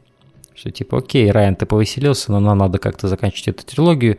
И на самом деле я не совсем согласен, что нахуй ностальгию. А потому что, да, я говорил, что Джей Абрамс здесь а, по кускам, ну, типа, по кускам там собирает, ему надо как-то заканчивать, но я считаю, мне кажется, что, я просто уверен, потому что это по стартрекам даже видно, Джей Джей Абрамс искренне любит ностальгию. Он искренне любит возвращаться к знакомым образом. То есть это то, на что у него стоит. Кроме его замечательного стиля режиссерского, который достаточно освежил все это дело, в нем есть этот момент возвращения в прошлое, возвращения к традициям. Он слишком уважает Звездные войны, чтобы делать то, что делает Райан Джонсон. Причем я не думаю, что ему там не достает таланта или там изобретательности, чтобы делать то, что делал Райан Джонсон. Я не считаю, что Райан Джонсон умнее, чем Джей Джей Абрамс, что он талантливее там, я не уверен. Нет, ну просто тут а, вопрос в другом. А где этот... Идеологический момент между ними разный. Где вот эта граница, которая тебе позволит не пускаться в самоповторы, угу. а пройти, создать что-то новое, создать новую трилогию. Если ты будешь все время угу. чураться вот этой супер-супер уважением к старому и ностальгии. Угу. Понимаешь, что дело? То есть это можно... Все время чураться. Это можно зарыться как бы, то есть и бояться ступить шаг. А вот. Ну вот я говорю, что в случае с Джей Джей Абрамсом я не думаю, что он чего-то боялся, особенно я думаю, что, да, там был момент, особенно с седьмым эпизодом, что кое-что надо было вернуть, просто надо было, чтобы люди вспомнили, что такое Звездные войны. Просто надо было сделать. Это глупо отрицать, что это надо было сделать. Нельзя было просто сделать, о, новые Звездные войны, совершенно все новое. Не, да ну, никто конечно. бы и не понял, что это Звездные войны. Ну вот, я о чем говорю. Но кроме этого момента, там еще и была, я думаю, искренняя ностальгия самого Абрамса. Он, он, он, он, он просто как режиссер хотел вернуться к этим образом и сам их воплотить своими руками. Мы можем сколько угодно спорить, зачем это надо делать, есть ли в этом вообще какой-либо креативный смысл, да. Я абсолютно могу понять точку зрения, что да нахуя, да, зачем возвращаться, делать что-нибудь новое. Но также я могу и понять логику, что ну и а нахрена полностью отказываться? Мы-то за что? За определенные вещи любим Звездные войны. Звездные войны это не какой-то бесконечный фонтан, где можно, блядь, что угодно творить. Это, довольно ограниченная вещь Звездные войны. Здесь есть сила, здесь есть джедай, здесь есть ситхи, здесь есть ограничения. Звездные войны это не бесконечная вещь. Но ты сейчас говоришь про ограничения в детальном плане. Понятное дело, что ситхи, джедаи, мечи, это все не может исчезнуть. Uh-huh. Это канони... ну, опять опять слово канон да. всплывает, но тем не менее, да, это неотъемлемая часть этого. Ну, это, это символика. Да, но когда... Это символика по сути, седьмой эпизод это та же самая новая надежда, ну плюс-минус. Я понимаю, что это заезженная тема, так это очень грубо звучит, но ощущения вот абсолютно такие же. Ну, я говорю, седьмой эпизод не, не особо есть смысл за это критиковать. Ну, понятно, там больше ностальгии сыграл, я сам на нее даже подкупился, то есть это Нет, там даже не то, что ностальгия. Я говорю, там была миссия вернуть людей в Звездные войны, какими они были до приквелов. Ведь я же говорю, приквелы, они сделали кратер много недоверия после них стало к этой серии. И, ну, в принципе, ну, люди травмированы были, блядь. И про это документалки даже есть. Те вот людей просто опрашивали, режиссеров опрашивали, про их травму, блядь, от того, что натворил Лукас. Но он реально там ужас учинил в этих приколах. Все уничтожил. Ну, блядь, еще хуже, чем Райан Джонсон уничтожил. Поэтому я не думаю, что седьмой эпизод вообще есть смысл критиковать за супер много там рехэша, ностальгии и так далее. Это уже неотъемлемо было к нему. И я же как, опять же, в подкасте я там говорил, по-моему, это разговоры кино были, я насладился этим фильмом, но если они дальше во втором эпизоде, ну, восьмом, да, продолжат, да, mm-hmm. все это переваривать заново, как и в седьмом, вот там я начну их критиковать, потому что там им не будет оправдания. Там, там никакого оправдания не будет, если они начнут все повторять, как оно было. И они не повторили. Но они не повторили до такой степени, что большинство людей просто уничтожило там все. Это все сгорело. Понимаешь? В принципе, и не на чем сидеть людям, понимаешь, теперь? Не на чем сидеть. Пускай сидят, смотрят девятый эпизод, они... который не хотели получить. Вот, пожалуйста. За что боролись, на то и пор... напоролись. Справедливо? Мне кажется, да. Но девятый, да, на самом деле, да, здесь есть определенная справедливость. А, это девятый эпизод можно еще и как наказание этих фанатов рассматривать в чем-то.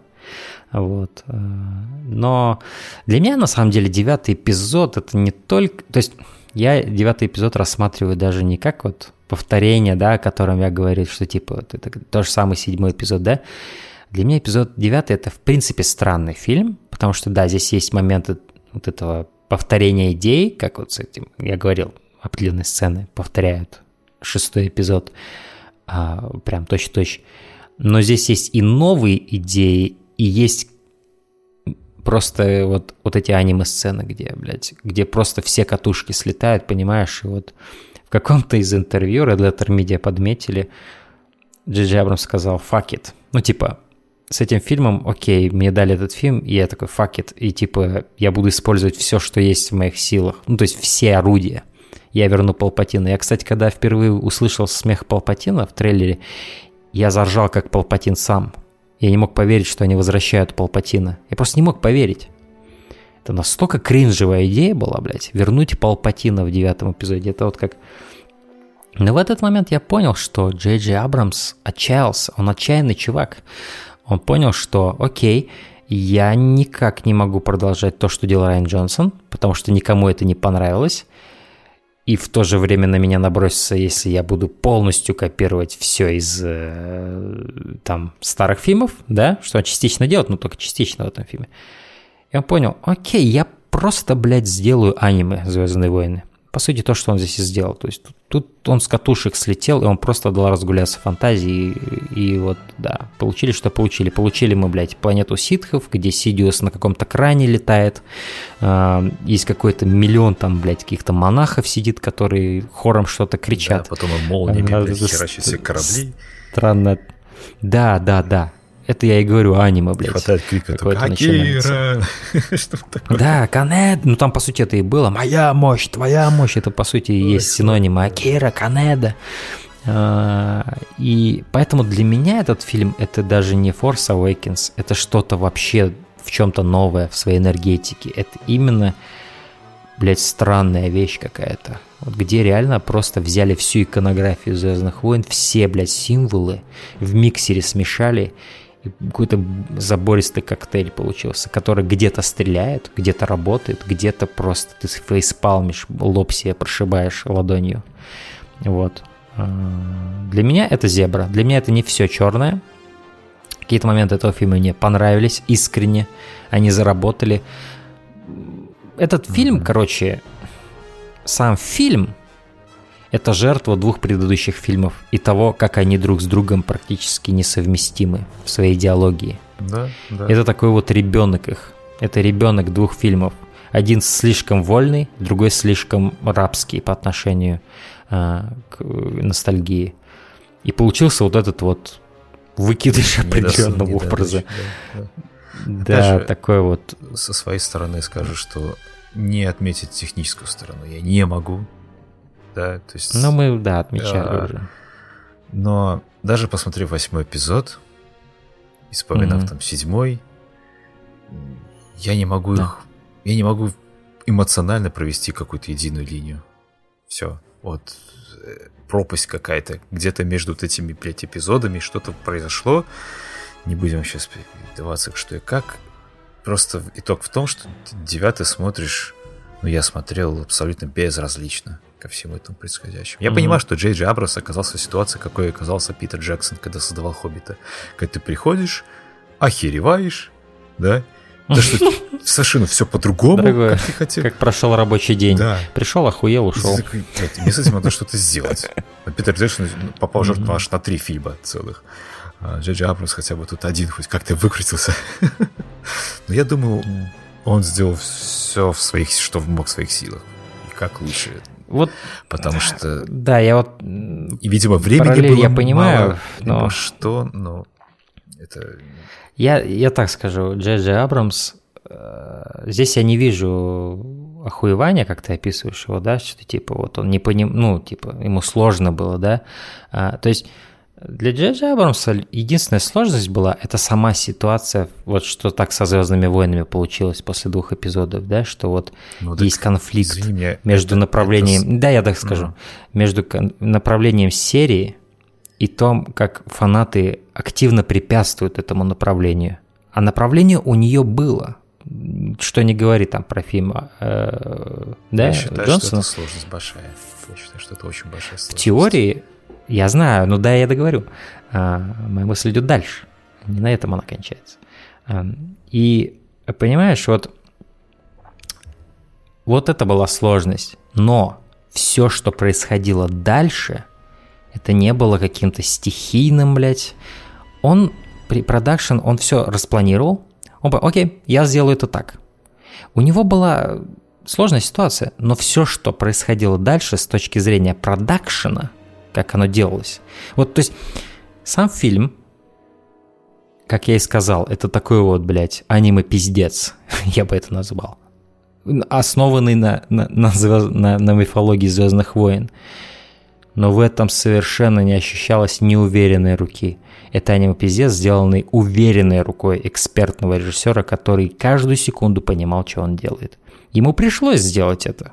Но делал он это уверенной рукой. Когда я смотрю «Хоббит», я понимаю, блядь, Питеру Джексону приходилось жонглировать миллионом вещей одновременно, пока он снимал этот фильм. Потому что там продакшн, он был, по сути, сам продакшн. Одновременно Он был катастрофой. на три фильма. Продакшн этого фильма не был катастрофой. Это очевидно. Контекст вокруг него был катастрофой. Поэтому для меня это совершенно две разные ситуации. Хотя в чем-то их судьба и напоминает друг друга.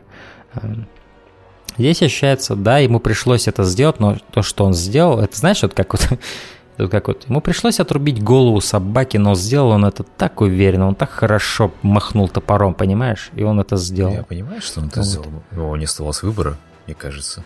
Но э, как бы приняв такое условие, что окей, ты снял первый фильм, да, у тебя есть какие-то, Мгм. так или иначе, какие-то идеи, как бы ты мог видеть в своей голове развитие этой. Да. Я уверен, что там были Да. клевые идеи, потому что Джей Джей Абрамс, ну, он, он мастер, да.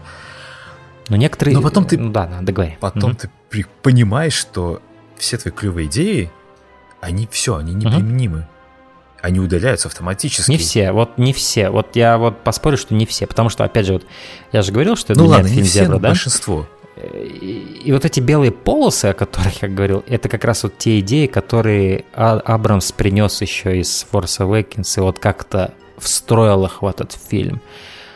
А черные полосы это последствия того, что это не уже несовместимо было с тем, что натворил. Я не буду говорить натворил, то, что сделал Райан Джонсон. Вот. эм, вот и все.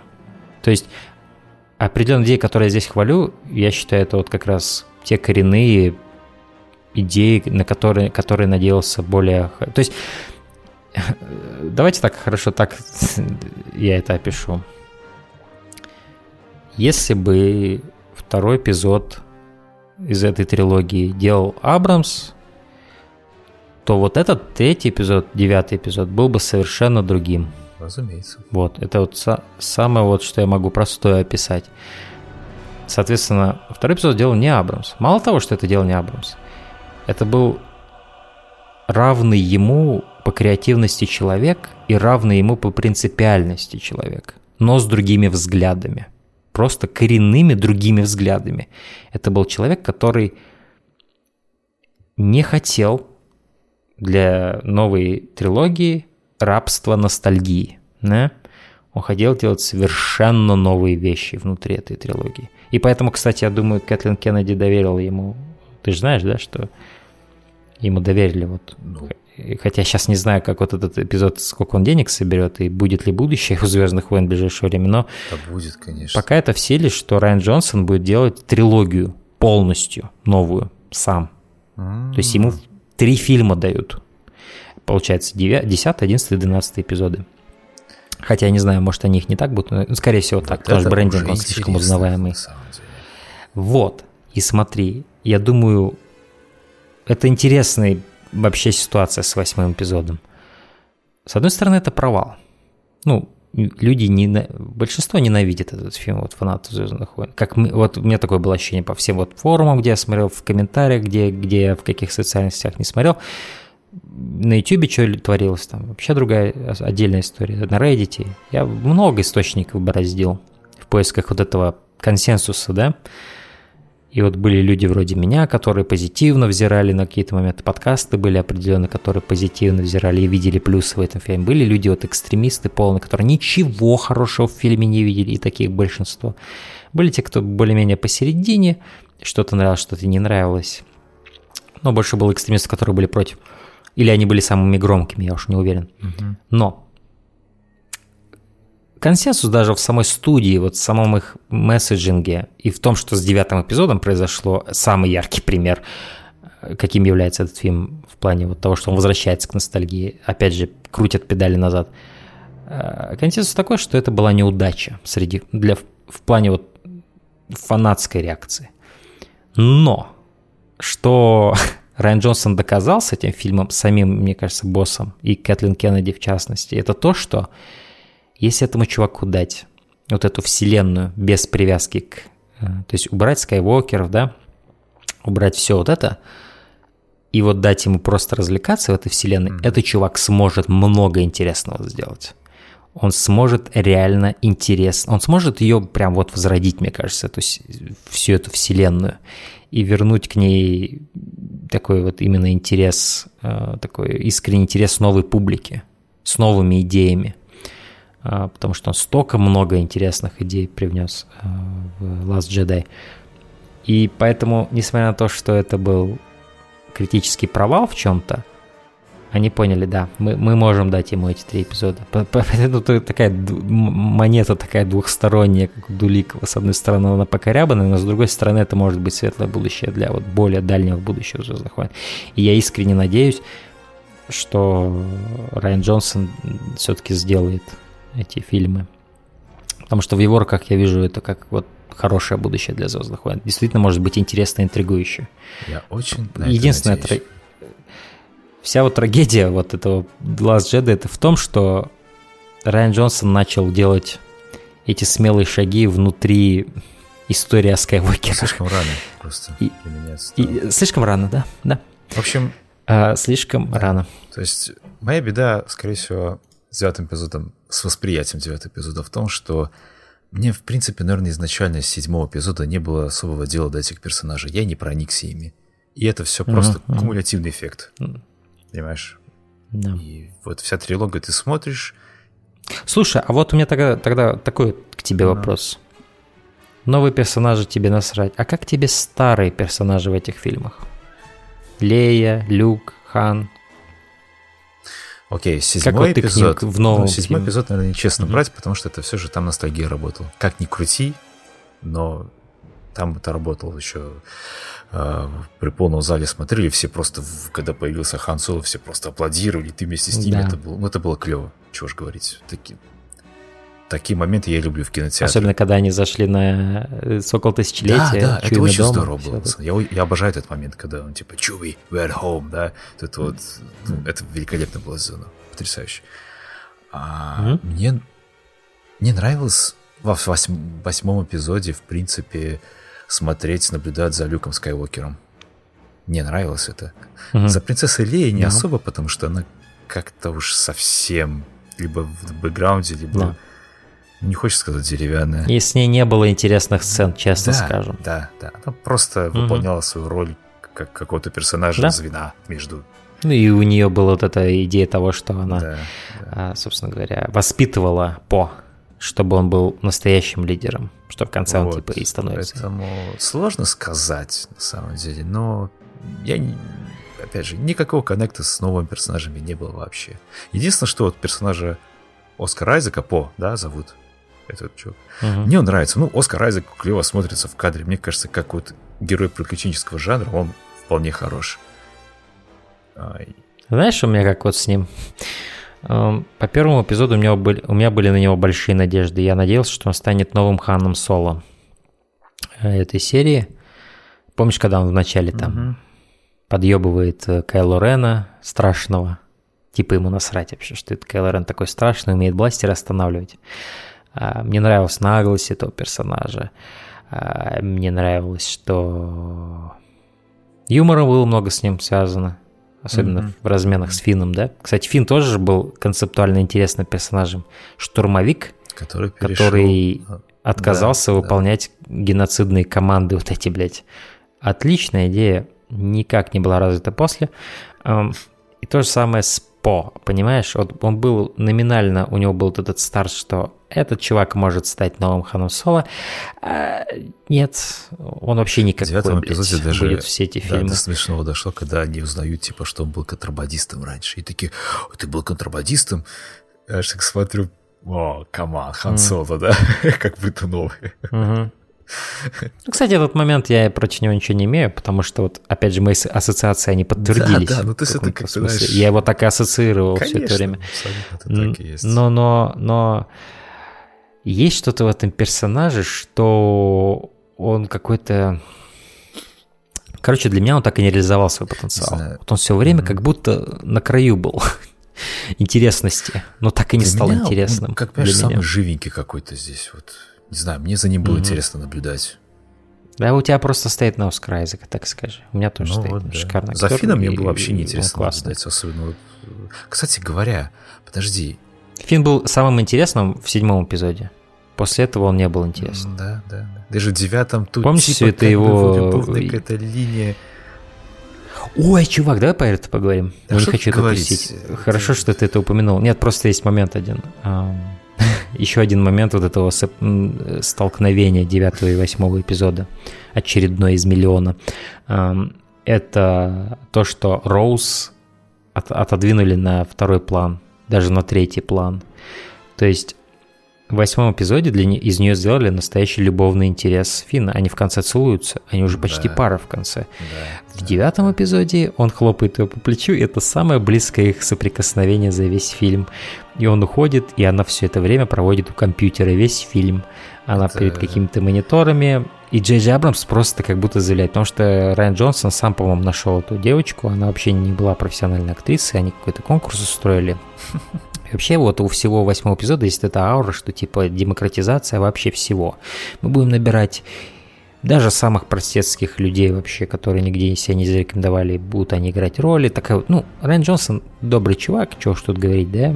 Он такой очень политический, ну, либерал, вот, такой чистый, чистейший либерал. А, за это, соответственно, консерваторы сильно тоже, которых, как оказалось, большинство, походу, вот э, фанбазе Звездных войн. Не знаю, с чем это связано, не уверен. Это можно, наверное, проанализировать как-то, почему в основном правые смотрят Звездные войны, но в любом случае себя я к правым не отношу, при этом обожаю Звездные войны, но так или иначе. Была вот эта аура того, что вот всех мы будем это, всем равные будем возможности. И вот это он актрису нашел, значит. Я, к сожалению, не помню, как ее зовут, но персонажа ее зовут Роуз. И она была довольно важным персонажем. Да, она, у нее много было экранного времени в восьмом эпизоде. Причем, когда я помню, она появилась в этом восьмом эпизоде, у меня уже тогда было ощущение, что Джиджи Абрамс не задумывал, что она там вообще будет в этом восьмом эпизоде, что она вообще что должна появиться. Это, это их химия, назовем, если она вообще там угу. была. Да. Очень белой вороной выглядит весь во всем этом фильме. Ты угу. вообще не понимаешь, типа, а зачем это все происходит? То есть вырежи, опять же, да, угу. вот их взаимоотношения. Ничего не изменится. Они очень сильно были притянуты за уши. Тебе так не показалось в восьмом эпизоде, что вот их взаимоотношения, которые внезапно так появились, это как-то с... как будто ну, не отсюда. Я согласен, что, например, вот в этом эпизоде негритянка симпатичная появляется, которая очевидно, заменяет Роуз в плане романтического интереса для Фина, mm-hmm. потому что там, как выясняется, она тоже была когда-то да, да, этим да, да, да. трупером, которая тоже отказалась выполнять геноцидный приказ, убивая там вырезание какой-то деревни или еще что-то такое. И типа у них, ну, что-то общее есть, да, это интересно была идея. И тут я понял, что, ну, если бы Абрамс сделал восьмой эпизод, с этой негритянкой он бы встретился именно в восьмом эпизоде. И к девятому они бы уже начали целоваться и были бы там вместе, да? Mm-hmm. А восьмом их бы как раз и сроднило то, что они оба были раньше стормтруперами. Вот. А тут как бы опять же очередная недоваренная идея Джей Абрамса в конце появляется вот так. Но просто это было так очевидно, что Джей Абрамс чуть ли не увольняет актрису, которая играет Роуз, и он ей дает просто вот эти вот огрызки сцен, Я где она стоит около это. компьютера. Эм, Потому что... Это, вот, ну, это, ну... это, это на, на том же уровне, как когда Люк говорит про Световой меч, что надо к нему с уважением относиться, так же здесь типа э, некоторые твои идеи просто Райан Джонсон мне нахуй не нужны, и да, я буду да, да. вот так очевидно просто отодвигать в сторону. Я его У меня так слишком это, много проблем, блядь, да. говорит, с этим фильмом. Я не собираюсь с твоим дерьмом еще тут возиться, короче, думать про него. Потому что что, Райан Джонсон-то он сделал восьмой эпизод, все, он попиздавал свой фильм делать, Knives Out. И можно насрать на Звездные войны. Ну, хотя сейчас он уже, наверное, разрабатывает новый эпизод. Или ничего он не разрабатывает и уже их давно отменили. не знаю. Ну, да, пока не знаю. А, да. да, пока неизвестно. Но в этот момент с Роуз он мне показался смешным очень. И в то же время жалко мне было актрису эту, потому что ну, она-то пришла с этими глазищами. Моя первая роль, я в «Звездных войнах», а недолго праздник для тебя длился. Как бы вот так вот у нее конфетку забрали, то едва дав ей, короче. И вот она весь фильм стоит перед компьютером каким-то говно пинает буквально. Там прям можно было говно положить рядом с ней, чтобы она его пинала. Это было бы эквивалентно. Но вместо этого И... фильм тянется весь, э, весь девятый эпизод Крей, причем так... Ну, он так, там тоже непонятный по энергетике. Ну, то ли он как друг за ней переживает. Когда, знаешь, когда тебе прям показывают, что я должен тебе что-то сказать, потом прерывается, а что ты мне хотел сказать? Ай, потом скажу. Да, кстати, ты правда, ты прав. А, come on. И потом он... Да-да по, и это ни во что не выливается. Помнишь, по этим самым волнам, короче. Ну, то есть, угу. да. такая смена полюсов ну, кстати, произошла. Ну, кстати, ну, кстати, я и не против, что у Фина типа такая вот а, трагичная ароматическая история, что он тянется к Рэй, но... Смысл номинален, грубо говоря, на бумаге. Это интересно. Mm-hmm. Да. Но этот конфликта нету в этом фильме. Этого нет. Он просто в ну, начале ну, фильма тянется к ней, а потом... Он просто не прямой. То есть он бежит за ней, но она бежит в другом направлении. Понимаешь? И он не успевает за ней все время. Он, по сути, весь фильм так оно и происходит. Сам она убегает, и он за ней бежит. огрызком, к сожалению. Да, но э, еще момент с Хаксом мы не упомянули, что его тут сливают довольно бездарно. Э, вот тут я вот уже не, не очень понимаю, почему, что мешало Абрамсу более осмысленный для Хакса сделать финал. Ну, возможно, опять же, все эти сценарные изменения, вызванные восьмым эпизодом, Возможно, он для него изначально планировал что-то другое, но в итоге его просто генерал другой убивает за то, что Ахакс, его мотивация предать э, Первый Орден была, чтобы Кайло Рен проиграл. Он говорит, мне насрать, если вы выиграете или проиграете, мне главное, чтобы Кайло Рен проиграл. То есть его личная неприязнь к Кайло был смешной момент, когда он убивает штурмяков, потом я шпион такой. Да. Ну, кстати, они довольно хорошо это сделали в плане не вот эту сцену, а в плане запутывания меня. Потому что я реально запутался в плане, кто предатель. Я все время думал на этого мужика старого генерала. Потому что там были определенные сцены, где он определенные вещи под определенным, так говорил, этим соусом, что типа Скорее всего, он, потому что Хакс не может быть предателем, да и кто еще тут может быть. А вот этот чувак, который появился только в девятом эпизоде, скорее всего, и генерал при этом, скорее всего, он предатель. Оказывается, что этот генерал, он был генералом еще во времена оригинальной трилогии. И он типа вообще шпион Сидиуса. вот этого я не ожидал. Не то, что Хакс оказался на самом деле предателем, я даже поржал, ну так, без сарказма. Что типа, блядь, вот этого я не ожидал. ну, как, как его слили, мне не понравилось. Ну, тут тупо его пык, и все, нет Хакса. Ну, как-то антиклиматично очень, на мой взгляд. Мне очень понравилась сцена, кстати, они же вот классическая сцена, где они прилетают на корабль и вызволить в этот раз Чуи. А, и когда она остается один на один, помнишь, с Кайло Реном в окружении стормтруперов в этом ангаре? Помнишь? Mm-hmm.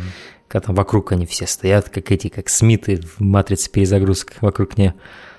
Я уже подумал, сейчас, наверное, так такой эпичный махач точно тут начнется, они на нее начнут бежать или еще что-нибудь такое. Но, к счастью, ничего такого не было, потому что это кринж. Вот. А была довольно клевая сцена, где, э, помнишь, когда этот э, Сокол Тысячелетия подлетает, и mm-hmm. этим своим ударной волной такой из сопел своих пух, да, всех да, сбивает. Да. И Кайл Рен такой единственный стоит на ногах, короче. И это... И вот как Рей стоит вот в этом вот э, полосе вот этого я не знаю, как это назвать. Ну, типа то, что из какой-то, какой-то как там. плазма какая-то, там плазмические какие-то огни вот эти вот. Красиво, визуально охуенно было это сделано. Вот. И мне, опять же, нравится то, что э, Абрамс вернулся к этому визуальному символу, где Э, который был в восьмом эпизоде, где Кайло Рен тянет руку вот эту вот. Ну, хотя это, кстати, уже, конечно же, рехэш того, как э, Дарт Вейдер тянул руку э, Люку. А, но именно что это вот как визуально было исполнено, практически так же, как в восьмом эпизоде, где вот этот вот глубина резкости такая супер тонкая, и ты в фокусе видишь только вот передние пальцы, вот эти самые выпирающие на ладони, которые тянет эм, Кайло Рен, mm-hmm. предлагая свой союз этот. И, кстати, еще один момент, э, который вот у меня сильный кринж вызвал, когда еще трейлеры были, это когда темный Рэй с двойным боже. мечом в капюшоне. А, я подумал, господи, они что, реально сделают, что Рэй вот станет ситхом или еще что-то такое? К счастью, это всего лишь видение было. К счастью. И оно кончилось буквально за 20 секунд вот пронесло, как говорится, увернулись от пули, потому что если бы они сделали из этого сюжетный ход, вот этого я бы уже им точно не простил, это было бы слишком плохо. Она и выглядела плохо в этом образе. Даже как на ней капюшон сидел, было странно. Я То не думаю, что не этот, объективно говоря, этот сюжетный ход был бы плохой, плохим, смотря как его преподнести, как его разыграть. Это ну, я не вижу, как его можно было. Но выглядел он стрёмно. Я не увижу. Выглядело и выглядел он стрёмно. Визуально стрёмно выглядел, да, я смеялся. И, кстати, вот это было один из, наверное... Вот я, кстати, что интересно,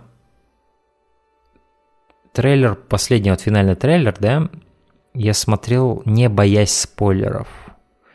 Не потому, что я думал, что их там не будет, а потому что мне было все равно. Если я поймал на такую мысль, что типа у меня пропала какая-то, ну, да, какая-то апатия у меня, короче, была перед этим эпизодом насчет этого всего.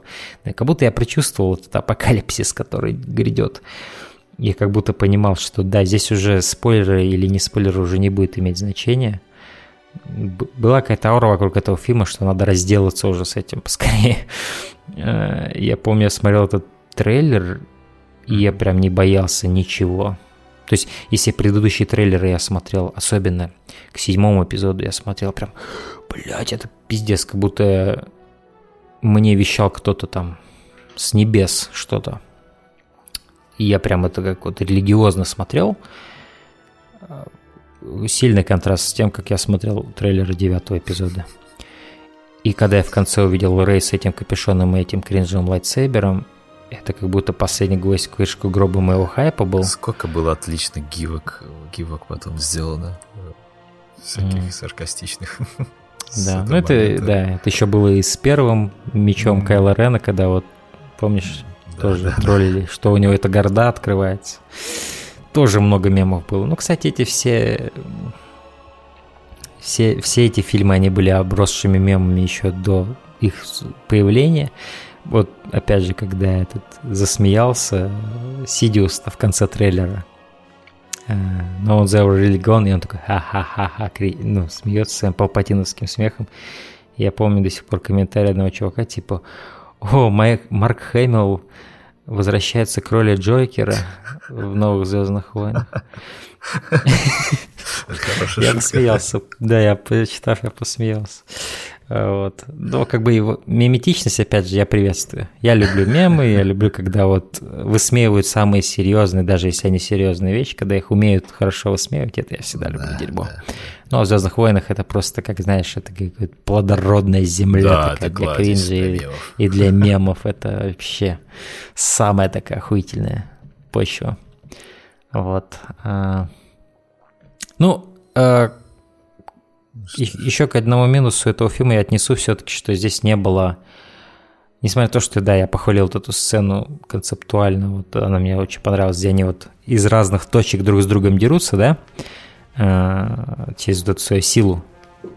Отличная идея, клево реализована, но не было эквивалента сцены в красной комнате с точки зрения визуала, на мой взгляд, в этом фильме при всей визуальной великолепности этого фильма вот здесь не было эквивалентного такого же охуенного момента, как когда они вот в этом тронном зале Сноука дрались с красными mm-hmm, стражниками. Да, это было очень красиво сделано. Тут не было такого эквивалента, к сожалению. При всей вот гениальности, я считаю, это реально гениальный режиссер в плане глаза на такие вещи Джей Джей Абрамс, наравне с каким-нибудь Ридли Скоттом в его лучшие годы не хватило, видимо, чего-то. Либо как-то не смогли, может, сценарно э, обосновать какие-то идеи, задумки, которые, возможно, могли бы быть здесь. А, но факт остается фактом. Э, сцена в тронном зале Сноука, наверное, остается для меня единым самым интересным визуальным моментом новой трилогии. Вот. Так что ругайте Руина Джонсона сколько хотите но он, возможно, заделал лучшую сцену в новой трилогии. Да. Вот. Ну, экшн-сцену я имею в виду. Угу, да, ну что ж, я думаю, на этом закругляться. Да, да, да, да. При всех, Саш, наших с тобой разногласиях насчет этого фильма и «Звездных войн» в целом, я думаю, эта дискуссия получилась довольно плодотворной и много интересного Понятно, было это было неизбежно, потому что у нас с тобой да. до и за рамками подкаста часто возникают споры по поводу «Звездных войн», но не я вот их не помню, как бы разногласия какие-то, что окей, ты фанат Звездных войн, я не совсем фанат Звездных войн. Ты mm-hmm. знаешь, мне с этой новой трилогии даже музыка замечательная Джона Уильямса, она, она как, я не знаю, как Альфред в фильмах Шумахера. То есть он вроде тоже самый Альфред, вроде все хорошо, но как-то, блядь, у не отсюда. Вокруг как все изменилось, да. Или, или музыка Акиры Ямаоки в постыдных фильмах про Silent Hill. Вот, да, да, да. да. Угу. А, ну, Я понимаю, все равно потрясающая, она все равно задает тон сцены. Ну, кстати, вот, если говорить о музыке... Я э, даже особо вот, не понимал, где какая-то новая написанная, где какая-то старая. Тема Рэй, тема Рэй охуенная. Э, это реально новое отличное изобретение Джона Уильямса. Но не, не уверен, наравне или не наравне с Duel of Fates. Наверное, не наравне.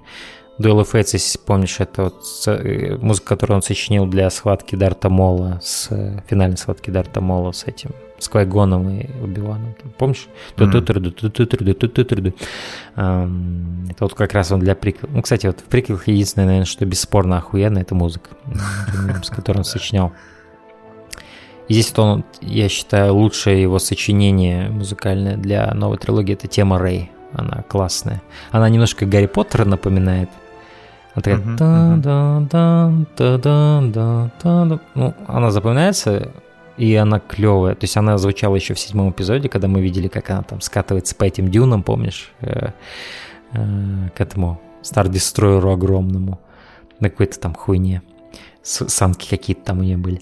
Э, и вот здесь даже ну, очень клевая тема. Послушайте, тема Рэй очень здоровская. Вот лучшее его сочинение. Но в целом, да, я не скажу, что то есть тут много, опять же, старых мелодий используется, старых мотивов, с чем у меня нет проблем.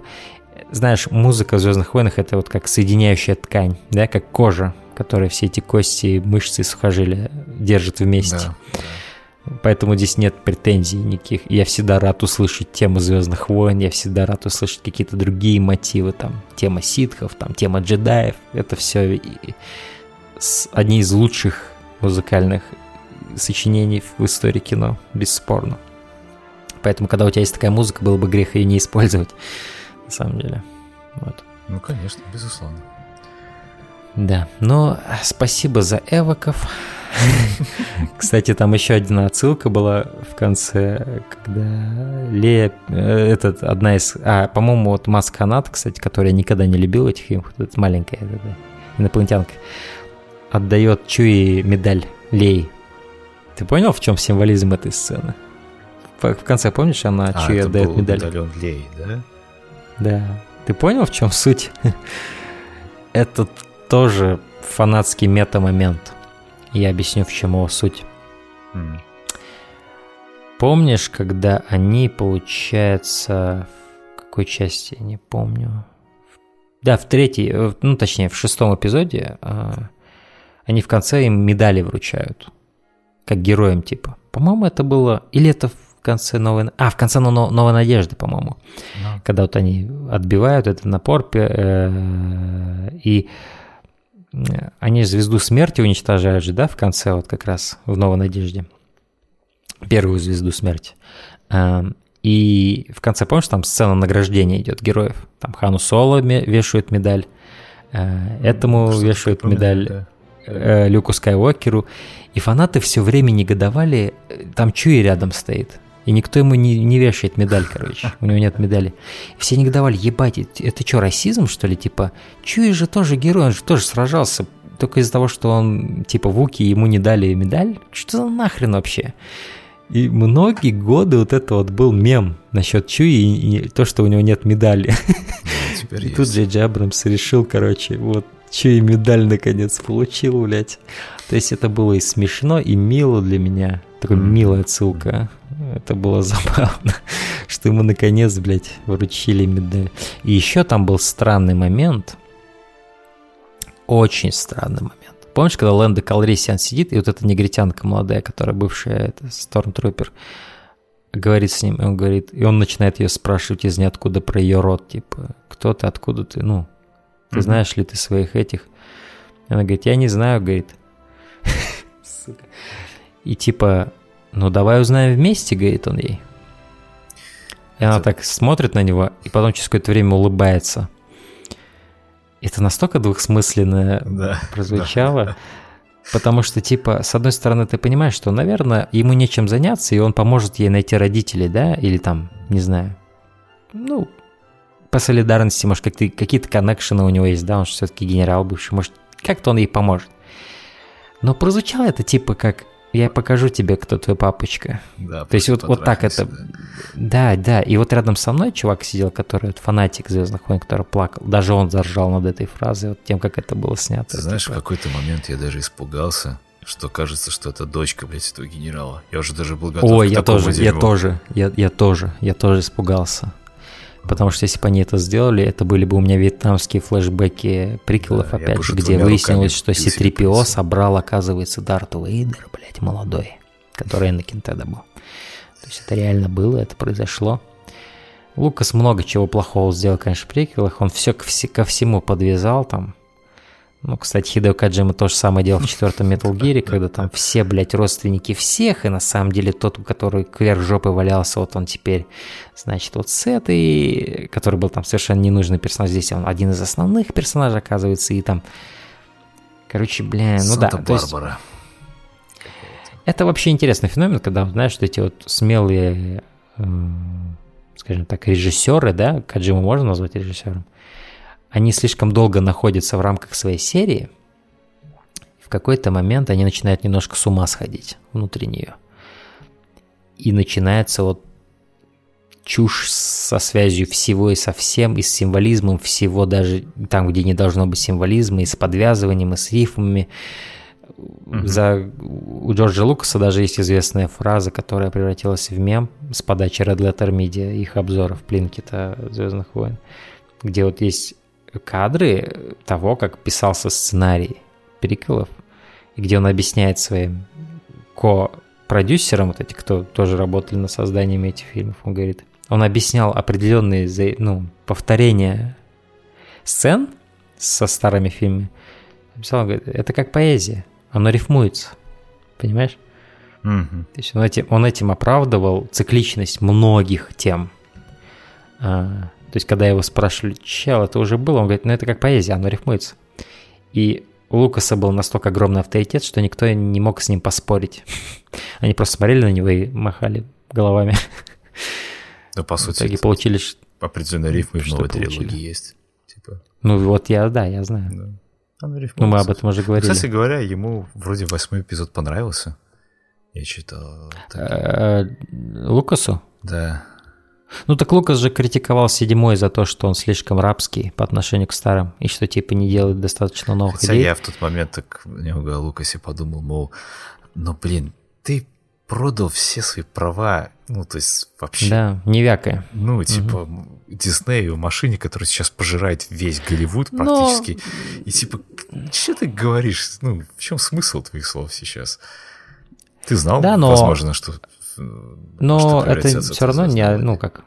Его мнение, оно имеет право существовать даже ну, после конечно, того, что он да, продал. Но... Это... Он его высказывает, ему насрать, он старик уже, который заработал свои деньги, и как бы, ну, да. ему нет даже смысла делать фильм. Хотя Ох, сколько мог... еще будет нового мерча с девятого эпизода, столько всяких зверушек, уже Не золотой... будет, он уже, блядь, есть, я думаю.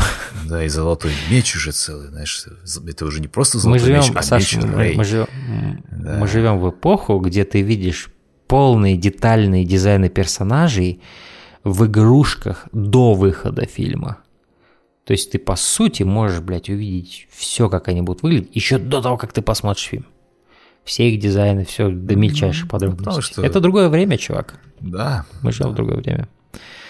А, вот. Ну и вот напоследок давай поговорим о сцене. Вот на Татуине все-таки ее надо обсудить, где она возвращается. Мне понравился этот штрих, где она скатывается, помнишь, по вот этой горке песка. Uh-huh, да, так же, как она это делала в, в седьмом эпизоде, такая отсылочка. И в этот раз эта песочная планета не ее, но песочная планета как раз скайвокеров. Тоже определенно интересный мета-момент, потому что перед релизом седьмого эпизода люди не были уверены, это Татуин или что. Тоже песочная планета, как бы. И потом только узнали, что это Джаку. А, и здесь как бы интересно, что она в этот раз она действительно на Татуине. Вот.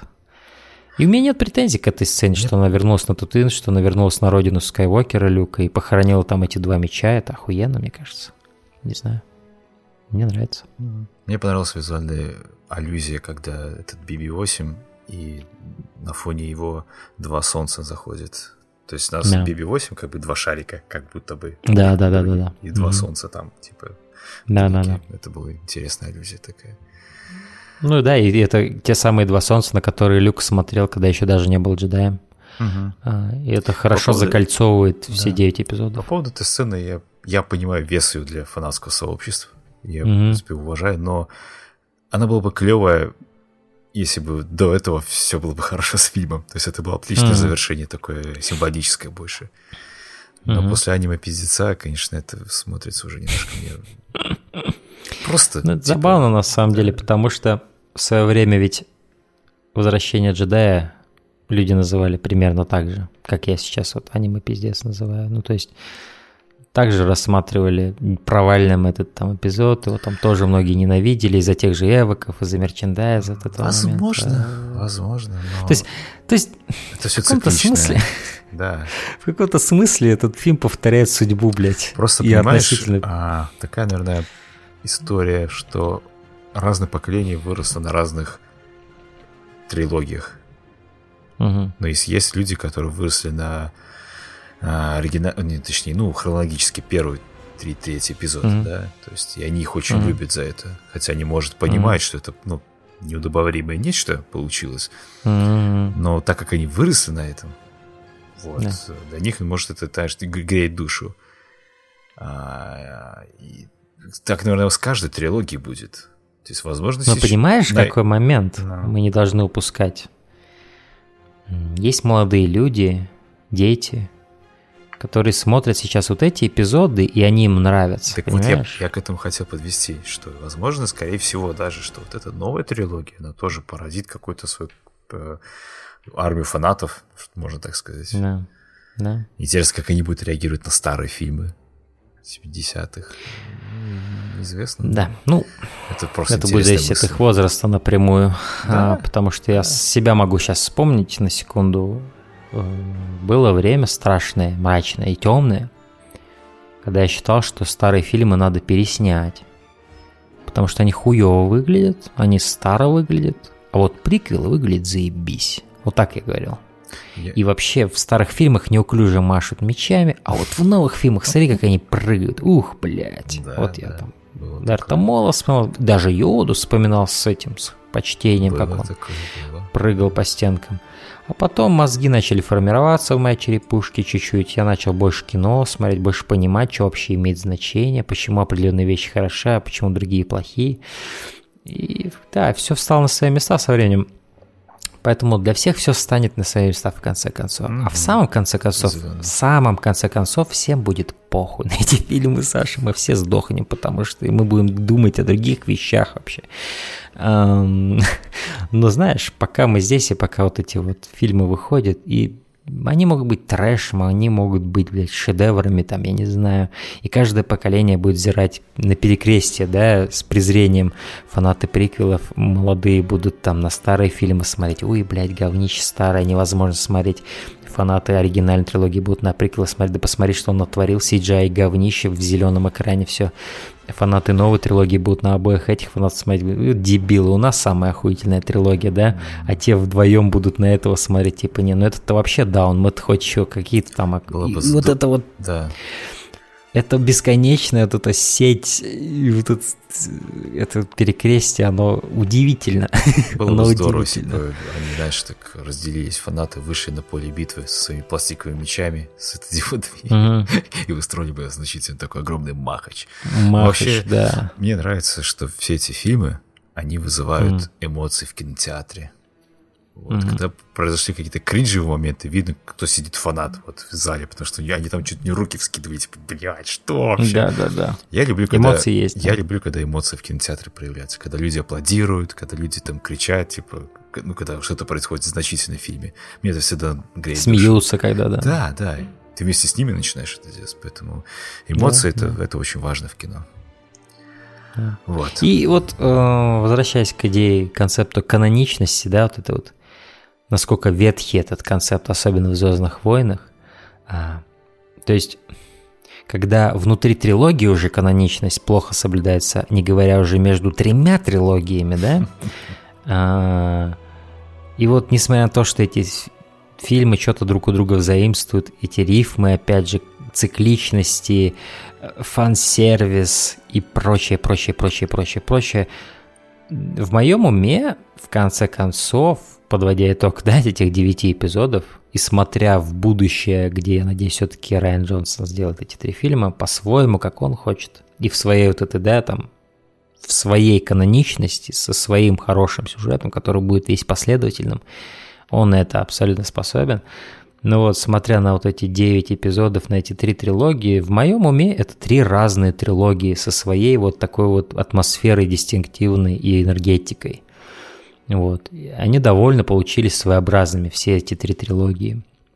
И сейчас я дошел до той точки, то есть у меня же ведь как была точка, я любил приквелы, не любил оригинал, потом любил ори- оригинал, ненавидел приквелы. А потом я дошел до точки, где я уже и приквелы не ненавижу. Я по-своему тоже их ценю. То, что они в свое время сделали. Джордж Лукас кое-какие технологии продвигал в то время. Он очень сильно повлиял на то, как вообще технологии зеленого экрана применяются. Как вот э, он очень революционер. Вообще он революционер в плане того, как вот на цифровые, на цифровой формат начали люди снимать. По-моему, Это с «Атака- его подачи все произошло. «Атака- да, по-моему, «Атака клонов» это был первый фильм, который был снят Первый фильм, на да, да, да, да, да. Он и здесь пионером был, Да. а вот. Мы опять же можем спорить, к лучшему это или к худшему. Я как Не, фанат знаешь, облика пленки, наверное, Да, склоняюсь ко а- второму, но опять же я не могу. С, И- с новой трилогией Да. мне так, я его уважаю его попытку, попыт- попытку сделать что-то новое. Мгм. И удачно неудачно было, это уже вопрос другого толка. То есть он пытался совершенно все перевернуть, да, совершенно по-другому преподнести новую трилогию. Вот это мне Ты вызывает... про кого сейчас говоришь? Ну, про Лукаса. Про, про- Новая трилогия какая? Ты ну, про в смысле, приквелы? про приквелы, да, когда вот А, они всё, на всё, тот момент, просто да, они были типа новой трилогии. Ну, я так немного запутал, да. Мгм. Понимаешь, то есть э, это тоже важно. Хотя вот, опять же, мне нравится Star Trek, вот два фильма новых, которые Абрам сделал. Да. Скорее всего, фанаты какого-то старого фильмов Star Trека назовут меня дебилом за то, что они мне нравятся, понимаешь? Мы- Э, Они именно так тебя и ну назовут. вот да, поэтому мы упираемся Да. в какой-то цикличный круг, который никогда, видимо, не закончится, поэтому Да. это неизбежно. Да, это интересно, потому что я, опять же, не прошаренный чувак в Стартреке, Я да? тоже. Я вот эти фильмы смотрел, и я впервые все этих персонажей видел, впервые там какие-то динамики, в то время как рядом со мной мог какой-нибудь фанат Стартрека плеваться сидеть так же, как я вот плевал сейчас, девятый эпизод смотря, да? А рядом со мной был чувак, который, а, это охуенно. То есть но я смотрел на это впервые, и мне там это нравилось. Да. Хотя для кого-то это была вакханалия. Вот. И вообще перевирание того, чем является Star Trek, и повторение там, опять же, это Хан и так далее, все этой символики, которая уже была давно прожевана. Знаешь, Джей Абрамс это такой чувак, он берет старые клевые вещи, да, и просто показывает их новой аудитории. Наверное, в этом его цель. Без сильных изменений, там, я не знаю. Он, наверное, в этом, возможно, он видит свою цель. Познакомить людей с тем, что он в детстве смотрел. В новой форме, естественно, с новыми актерами, там, с концептуально новые там, истории, там, скажем, продолжения, но, в конце концов, то же самое он делал со стартреками. Да. Многие сюжетные линии он в них повторял в этих фильмах, вкопировал прямо. Но он делал это на новом движке, так скажем, в новом поколении Нет, для ну, новой аудитории по-другому перевернул, типа, фуллуп такой временной сделал, и все это позволило ему, угу. возможно, дало ему возможность творить, что хочу, грубо говоря. Да. Это тоже, по-своему, так ну, грубо вот. и элегантно одновременно. Вот в этом Джей Абрамс, знаешь. Я не вот, против. Когда ему, я рад. Когда ему что-то надо, он найдет способ это сделать. Да. Вот. Я не а. против. Но взятый эпизод плохой для меня фильм. Вот и все. Все. Справедливо, Саша. Да. Абсолютно справедливо. Да, да. Что ж, да, спасибо, друзья, что слушали этот продолжительнейший подкаст. Эм, мне надо было выговориться, мне надо было как-то в своей голове даже разобраться через дискуссию mm. с кем-нибудь э, в том, что вообще произошло в этом девятом эпизоде и как он встраивается в картину э, новой трилогии. Я даже не говорю про общую картину, которая совершенно хаотична, как я и сказал. Никакого канона тут на самом деле не существует лично для меня. Тут есть только три канона. Э, канон оригинальной трилогии, канон приквельной трилогии, канон сиквельной трилогии.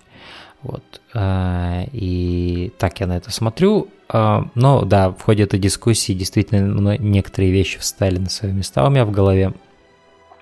И да, примерно я понимаю, что произошло вчера, когда я смотрел этот фильм. Вот. И это было, это было, это, это было занимательно, друзья. Это было занимательно. Некоторая эпоха кончилась, на самом деле. Вот я говорил про такую определенную, как я это говорил, типа как э, вялость, да, с которой я в кавычках ждал девятый эпизод, угу. какую-то апатию.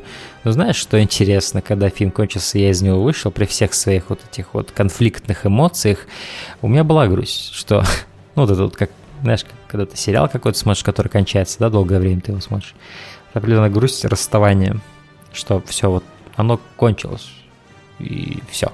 Угу. То есть это все-таки были 4 года, даже 5, по сути. 5 лет, э, это вот как что-то наподобие, как Гарри Поттер, когда кончался. Эм, что-то было. Может, не такой же магнитуды, не так же сильно, но определенно похожая эмоция. Я не помню, когда в последний раз ее ощущал, честно говоря, кроме сериалов там, да? Когда в последний раз я следил за какой-то такой серией фильмов, и вот она кончилась, я вышел, я грустный, что она кончилась, из-за того, как много лет прошло. Последний, наверное, это был Гарри Поттер, возможно. После этого я не припоминаю, потому что хоббиты были параши с начала до конца. Мне не нравятся хоббиты совершенно. Хоть у них тоже есть свои плюсы в определенных моментах, но нет, с хоббитами у меня вообще дисконнект был капитальный. Угу. Вот. Поэтому там у меня, наверное, с хоббитами, как у тебя с новой трилогией Звездных войн, знаешь, я вот ну, да. Смотрела, оно прям сквозь меня проходило, во мне ничего не оставалось. Вот, кстати, как у тебя с «Хоббитами»? Ты вообще что, вот, ты ощущал какую-то связь с этими фильмами? Эм, да, но это, Малейшую это, хотя бы. это скорее вызвано ностальгией по оригинальной трилогии «Властелина колец», которую я очень люблю, я обожаю фильмы mm-hmm, эти. Аналогично. Да, и просто, опять же, слушая музыку, Говарда Шора, mm-hmm. видя mm-hmm. персонажей, видя вот этот почерк Питера Джексона в какой-то все же проявлялся, несмотря да, там, на пиздец э, производственный. Мне все равно это mm-hmm. было приятно смотреть, хотя я понимаю и, и справедливо говорить о его косяках, о косяках этой трилогии о Хоббите. Да. Я их признаю, я их вижу, но мне было приятно смотреть эти фильмы. Хотя они, блядь, были mm, очень okay. компьютерные и пластмассовые достаточно, что жалко. Вот для меня самое печальное и трагичное в том, что я немного с безразличием наблюдал вторую и третью части. То есть на первую я шел с другом, Мы оба были фанаты «Властелина колец». И мы шли туда как фанаты. Я помню, как я сидел. И это, кстати, это то, что я вот сейчас буду описывать, это похоже на то, что описывали люди, которые смотрели «Скрытую угрозу», первый эпизод. А хайп тогда был, друзья, вы не можете себе представить. Как люди ждали первый эпизод «Звездных войн». Это пиздец был. А, я вот также шел на «Хоббита». И я вот сидел, понимаешь, душой я ощущал, что я совершенно не коннекчусь с этим. Угу. Вот совершенно. То, что вот происходит, это что-то неправильное здесь происходит. Но мой мозг настолько привык к идее того, что это будет охуенно, потому что это Питер Джексон, да? да. Я же не знал тогда еще всего этого контекста с производством.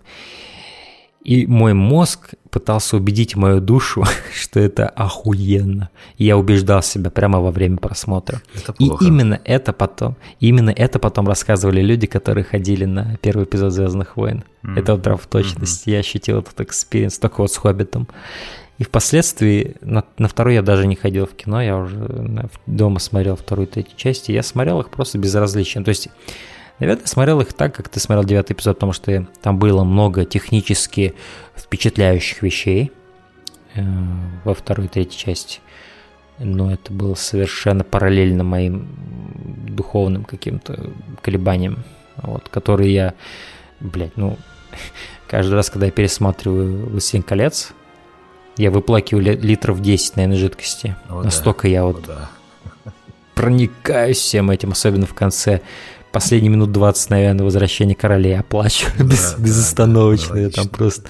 Меня фильмы по хоббитам, они, знаешь, прям какой-то на, пьедест, на пьедестале э, соответствуют нумерации фильмов. То есть первое место это первый фильм, второе место второе, третье, mm-hmm. третье, третье. Просто ну, это было какое-то невразумительное для меня на самом деле. Где просто да. огромная битва, блядь, весь фильм. Все, да. да. И вот. ты не понимаешь, зачем они дерутся и почему да, я должен... но это ни разу не битва из «Властелина колец», которую ты мог бы смотреть, блядь, и перематывать, и снова пересматривать, и тебе доставляло это удовольствие. И еще раз перематывать, да. Да, да, да, поэтому такие дела. Вот такие непростые отношения с этими вот франшизами, можно так выразиться. Да. У кого как, да. поэтому... Нас... Порой, друзья, вот несмотря на то, что там многомиллионные бюджеты, могут катастрофы происходить да, с этими да. фильмами настоящие. Э, и никакое планирование порой их не может просто спасти. Или их или отсутствие этого планирования. Вот. Что ж, спасибо, Саша, что, несмотря на то, что ты не фанат Звездных войн, три часа со мной обсуждал Звездные войны. Это героический поступок с твоей стороны. Но ну, а для меня это была супер полезная терапия, и я много для себя понял. Вот. Спасибо тебе. Спасибо слушателям. Да, да, пожалуйста. А, спасибо слушателям, кто слушал до конца этот эпизод, э, друзья. И до скорых встреч в следующем эпизоде, где мы поговорим о последнем фильме этой первой четверки фильмов о Бэтмене, о Бэтмене, о Бэтмен и Робин. Будет весело, друзья. Это у нас впервые анонс даже, даже в конце выпуска. У-у-у, интрига. Да, да, да. А, ну и не забывайте, друзья, конечно же, ставить нам рейтинги в Apple Podcast, оставлять там свои ревью, это нам очень поможет mm-hmm. оставаться в трендах и собирать новую аудиторию, собирать новых слушателей, э, расширять наш круг общения с вами общий. Вот, Apple Podcast, CastBox. Э, подписывайтесь, ставьте свои рейтинг, который вы считаете справедливым, естественно, и да, и, и ревью. Вот. Э, ну и на этом, я думаю, все. Да, да. Спасибо за прослушивание, дорогие друзья. Оставайтесь с нами. До новых встреч в далекой-далекой галактике подкастов. Всем пока. Пока.